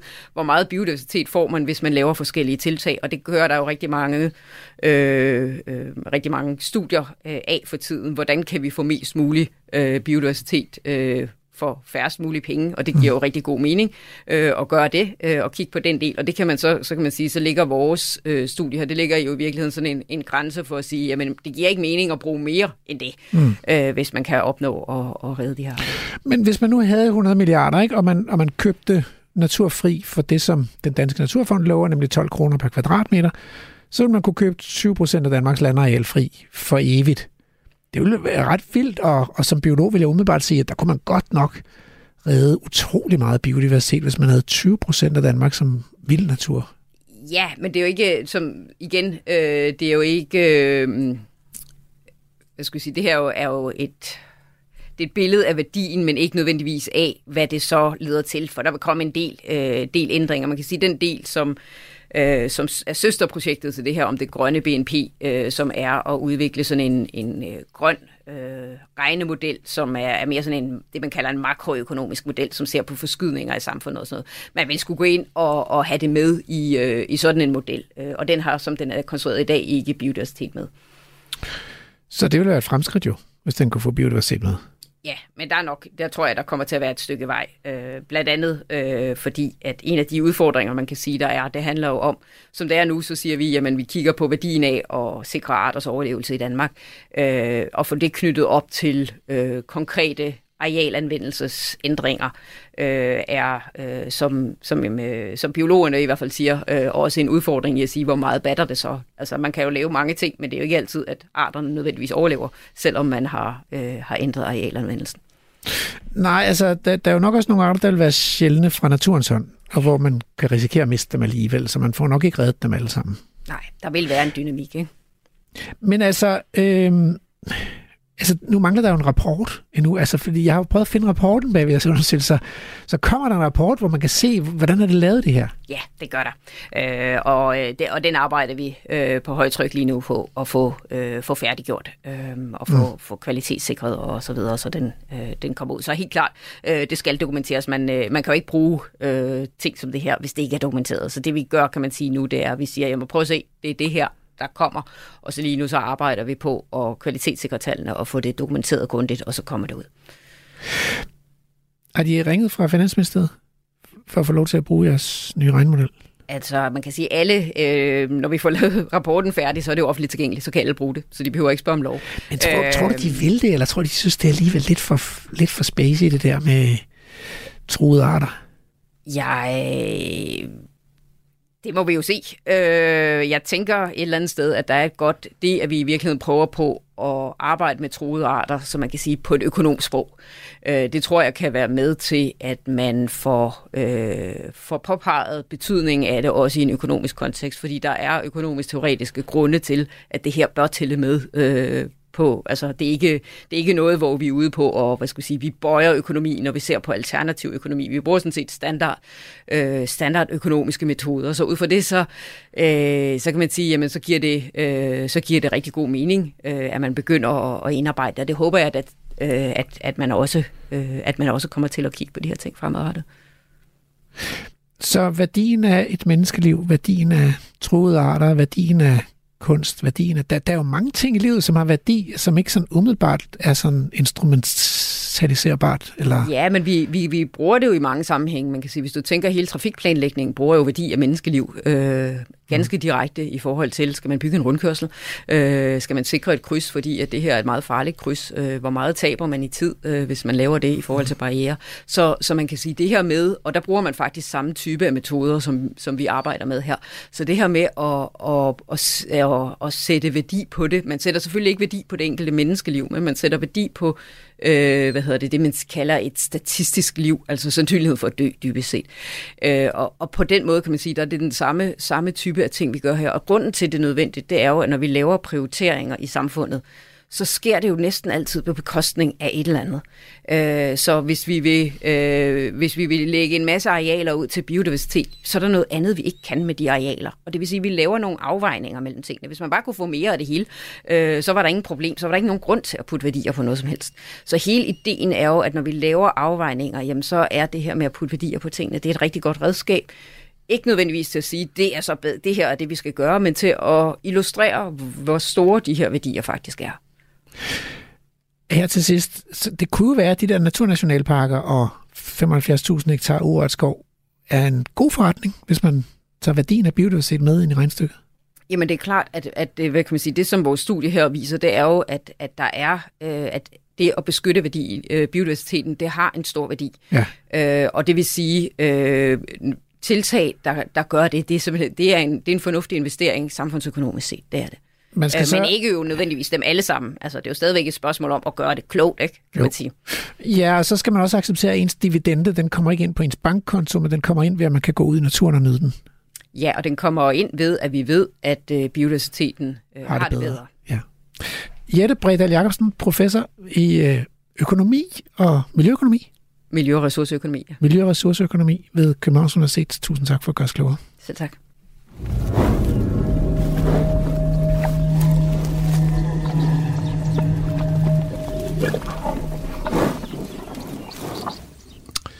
Jamen, øh, hvad, hvad har du til os i dag, Bjarne? Ja, nu har vi jo snakket meget om grøntsager, øh, så jeg tænker, at vi går over til noget, der spiser kød. Okay. Jamen, det er rigtigt nok, fordi vi er jo faktisk øh, klinget af med nogle rigtig store planteædere og vegetarer, ikke? Altså, vi har haft elefant, og vi har haft næsehorn og sådan noget. Så, så vi skal have nogle kødædere, forhistoriske kødædere. Ja, og dog. Og dog. Men hvad skal vi starte med så? Vi starter med dyrenes konge, løven. Ja, det er løven. Men, øh, men har der været løver i, øh, i vores del af verden? Ja, det har der. Øhm, huleløven, den har været hos os, selvom det jo måske i virkeligheden er en steppeløve. Okay, der er noget, vi skal have opklaret her, men kan det passe, at det er den løve? Fordi jeg har været meget optaget af hulemalerierne i Chauvet-grotten i Sydfrankrig, og der er sådan nogle, et løvepanel, hvor løverne ikke har noget, der er ikke noget manke, ligesom der er på en handløve i Afrika. Er det huleløverne? Det er huleløverne, ja. Alright. Men øh, nu er de jo malet ned i en hule, men det betyder ikke, at de har levet ned i en hule. Øh, hvordan levede de? Altså, øh, man har jo fundet fossilerne øh, typisk i huler. Øhm, så derfor har man jo så valgt at kalde den huleløve, men i virkeligheden har den levet ude på mammutstemmen. Okay. Så den har kunnet klare rimelig øh, koldt klima? Ja, det har den. Øhm, vi finder den jo i Asien, nordlige Asien, øh, det nordlige Europa, også under istiderne, og også i Amerika. Ligner den ellers en løve? Altså, vi ville kunne genkende den som en løve, hvis vi så den. Ja, altså, de har jo nok øh, mindet om en meget, meget, meget stor øh, hundløve med en lille smule kraftig manke, altså ikke manke, men sådan overvækst omkring halsen, og så en, en tykkere pels generelt. Okay. Og så var de store jo. Så hvad kan man forestille sig har stået på deres øh, menukort? Jamen, der har været rensdyr. Mm. Der har været kalve af måske også mammuts, men i hvert fald øh, næserøn. Ja. Og så har der været irsk kæmpehjort. Ja. Så øh, sikkert en bred smag, ligesom andre rovdyr har. Mm-hmm. Men, øh, men hvad med almindelige løver? Fordi vi har tidligere haft et vildsporsafsnit, hvor vi var i givskud, og, og der sagde Richard Østerball, at, at hvis han slap de der løver ud øh, i morgen, så kunne de godt klare sig i Danmark. Så Ja. har, har der også været almindelige løver i Europa? Ja, det har der. Øhm, I hjørnet nede øh, i Østeuropa, Ja. øhm, op til Ungarn, Ja. og så over mod øst, Kaukasus, øhm, og så Mellemøsten Ja. ja. til Indien, øh, hvor de jo et stadigvæk er. Okay. Øh, hvad med resten af verden? Har de haft løver? Øh, ja, altså man kan sige, hvis du tager øh, gruppen løver øh, sådan generelt, så har de været i Nordamerika, måske Sydamerika, det ved man ikke helt, men hele Asien, hele Europa og Afrika. Så det er, det er et af de dyr, der har været mest udbredte efter mennesket. Det er jo ret vildt, ikke? Fordi jeg tror, du sagde det samme om elefanter. Altså, at der har ligesom har været elefanter alle vejen. Der har også været løver alle vejen. Mm. Så, så dyrenes konge er et meget godt ord, øh, begreb. Men øh, hvornår forsvandt den der huleløve, ved man det? Ja, sådan slutningen af istiden. Ja. Og det er sådan generelt for huleløven, at den forsvinder der. Det gælder både Nordamerika, Asien og så øh, Europa. Så mod slutningen af istiden, så har den været lidt trængt, fordi dens klimatiske optimum er blevet mindre, eller hvad? Eller fødeudvalget, og plus at den sikkert øh, har været efterstræbt, også af datidens mennesker. Ja. Okay. Det er jo ligesom i dag. Altså, løven betyder jo noget særligt. Altså, der er mange konger, der har taget navn efter den. Øh, Ryk løvehjerte. Ja, og de har haft dem på deres skjolde og sådan nogle ting. Ja. Øh, men hvad, hvad, har vi har vi jaget løverne som øh, byttedyr for at spise dem, eller har vi jaget dem, fordi de var konkurrenter til, til vores byttedyr? Øh, Ved man det? Ja, jeg tænker, at, at øh, i hvert fald de optegnelser, man har nede fra øh, Grækenland og Thrakien dernede, der, øh, der var der jo løvejagter, og det var jo en, en kongelig ting. Det var en stor ting at kunne nedlægge en løve, men det har helt givet også været, fordi at den var sådan økonomisk en udfordring. Ja. Øh, den tog jo vores, ja, vores dyr, vores tamdyr. Ja, så hvis man virkelig skal være en fandenskal, og sådan er det jo også i dag, altså, så skal man kunne nedlægge en løve, eller jeg har hørt, at der er sådan en, en, en Masai-udfordring, der går ud på, at man skal kunne stjæle kød fra løver. Mm. Så når, når løverne er, er om, ligger omkring et bytte, så skal man kunne gå ind i løv, kredsen af løver og stjæle noget fra det bytte der. Ja, Det er jeg, sejt. Jeg har set det på, på film faktisk. Øh, nogle af de sidste, der kan det, der har været sådan, lavet sådan en, en film med en, en gammel mand og så to yngre, Mm. som simpelthen øh, uden våben, bare med en pind, ja. øh, så gik de hen mod en gruppe løver, der havde nedlagt et bytte, og de blev bare ved med at gå, indtil løverne de simpelthen løb væk. Ja. Øh, der er altid nogle løver, der er sådan, er lidt mere nervøse end andre, så løber de, Ja. og så begynder de andre også sådan at blive lidt nervøse, og så til sidst, så var de væk alle sammen. Ja, jeg gjorde det ikke. Jeg gjorde det heller ikke. Men, øh, men er, har du hørt om nogen, der taler om at få løverne tilbage igen i vores del af verden? Altså det er sådan et dyr, hvor man lige tænker, behøver vi det? Nej, det har jeg egentlig ikke. Øhm,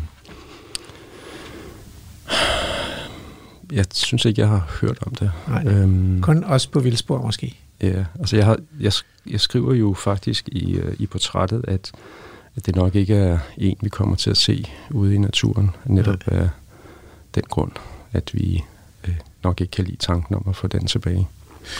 Og det er fordi, øh, sådan en løve kan godt nedlægge og øh, fortære et menneske. Det er alligevel en voldsom tanke. I Indien, der forsvinder jo mennesker hvert år, som bliver taget af løven. Men alligevel så, øh, så har man et, et nogenlunde, øh, ja det lyder måske særligt at sige, fredeligt, en fredelig samme eksistens. Øh, men det har man faktisk. Øh, jeg har set nogle videoer, hvor øh, folk, der kommer kørende på motorcykel eller knaller, de passerer en løve i den anden side af vejen, og det ser meget fredeligt ud. Ja, ja. Det gjorde jeg heller ikke. Nej, det gør jeg heller ikke. Mm. Øh, og så skulle min cykel nok kunne køre endnu hurtigere, end den kan. Så Bjarne, øh, tak for løven. Radio 4 taler med Danmark. Så er det spade for en spade. Kære lyttere, hvor mange af jer ville, hånden på hjertet, mene, at I er uundværlige? Nej vel? Sagen er jo, at vi næsten alle sammen er overflødige. Om 100 år, så er der ikke længere nogen levende mennesker på jorden, som kan huske, hvem vi var. Selv Vildspor vil til den tid samle støv i et hjørne af et digitalt radiomuseum. I lyset af den erkendelse, så glæder det mig, at økonomerne bag den grønne regnemodel er kommet frem til, at biodiversitetens værdi ligger i dens eksistens, og ikke i dens funktion eller i dens nødvendighed. Helt ærligt, så kunne vi koldblodigt vinke farvel til alle de truede arter opført på den danske rødliste, uden at det ville have nogen som helst konsekvens for vores velstand, sundhed og overlevelse. De er lige så overflødige, som vi er. Biodiversiteten er her i det hele taget ikke for at løse et problem, eller skabe en balance, eller gøre noget godt. Biodiversiteten er ikke en forsikringspolice. Biodiversiteten og livet er et mirakel, og det er noget helt andet. Denne her forståelse den hænger rigtig fint sammen med, at en kvadratmeter beskyttet natur koster 12 kroner hos den danske Naturfond. Pladsen til livets udfoldelse er noget, vi giver, og det er forbundet med en omkostning, fordi vi skal afstå fra at tjene penge på lige præcis den her kvadratmeter ved at bruge den til landbrug, skovbrug eller byggeri. Og nu kommer så punchline. Hvis vi giver livet ubetinget eksistensberettigelse, så er overflødigheden med et lettere at bære. Faktisk ligger den ganske tæt ved friheden. Det var spade for en spade for i dag, og nu er det tid til afrunding. Tak til æggerøveren Henrik Lemvi for at invitere på kaffe og smøger i sit hjem. Tak til jæger og debattør Jens Ulrik Kø for at gøre os klogere på trofæjagt og naturbeskyttelse. Tak til professor Jette Bredal Jacobsen fra KU for at fortælle, hvordan vi blev og hvorfor vi blev 107 milliarder fattigere øh, i Danmark i 2019. Og tak til direktør for den danske Naturfond Flemming Nielsen for at fortælle, hvorfor en kvadratmeter natur koster 12 kroner. Tak til altid eventyrlystende reporter Emma Holtet og producer Andrew Davidson for at ruge dagens æg ud. Og så tid til Heiko. Må jeg spørge dig om noget inden? Ja. Hvad vil, vil, hvad vil du samle på? Jamen, jeg samler jo lidt på vilde planter, ikke? Jeg har fyldt, ja. fyldt min have op med vilde planter. Jeg går og hilser på dem hver eneste dag. Men ja. de er jo trods alt levende og ikke døde. Ja, og du, altså, man kan sige, de andre planter lever jo også videre. Ja, det gør de. Ja. Jeg, jeg har jo sået dem ud, eller købt dem hos folk, ja. der har dyrket planter. Så, Ja. Så, ja.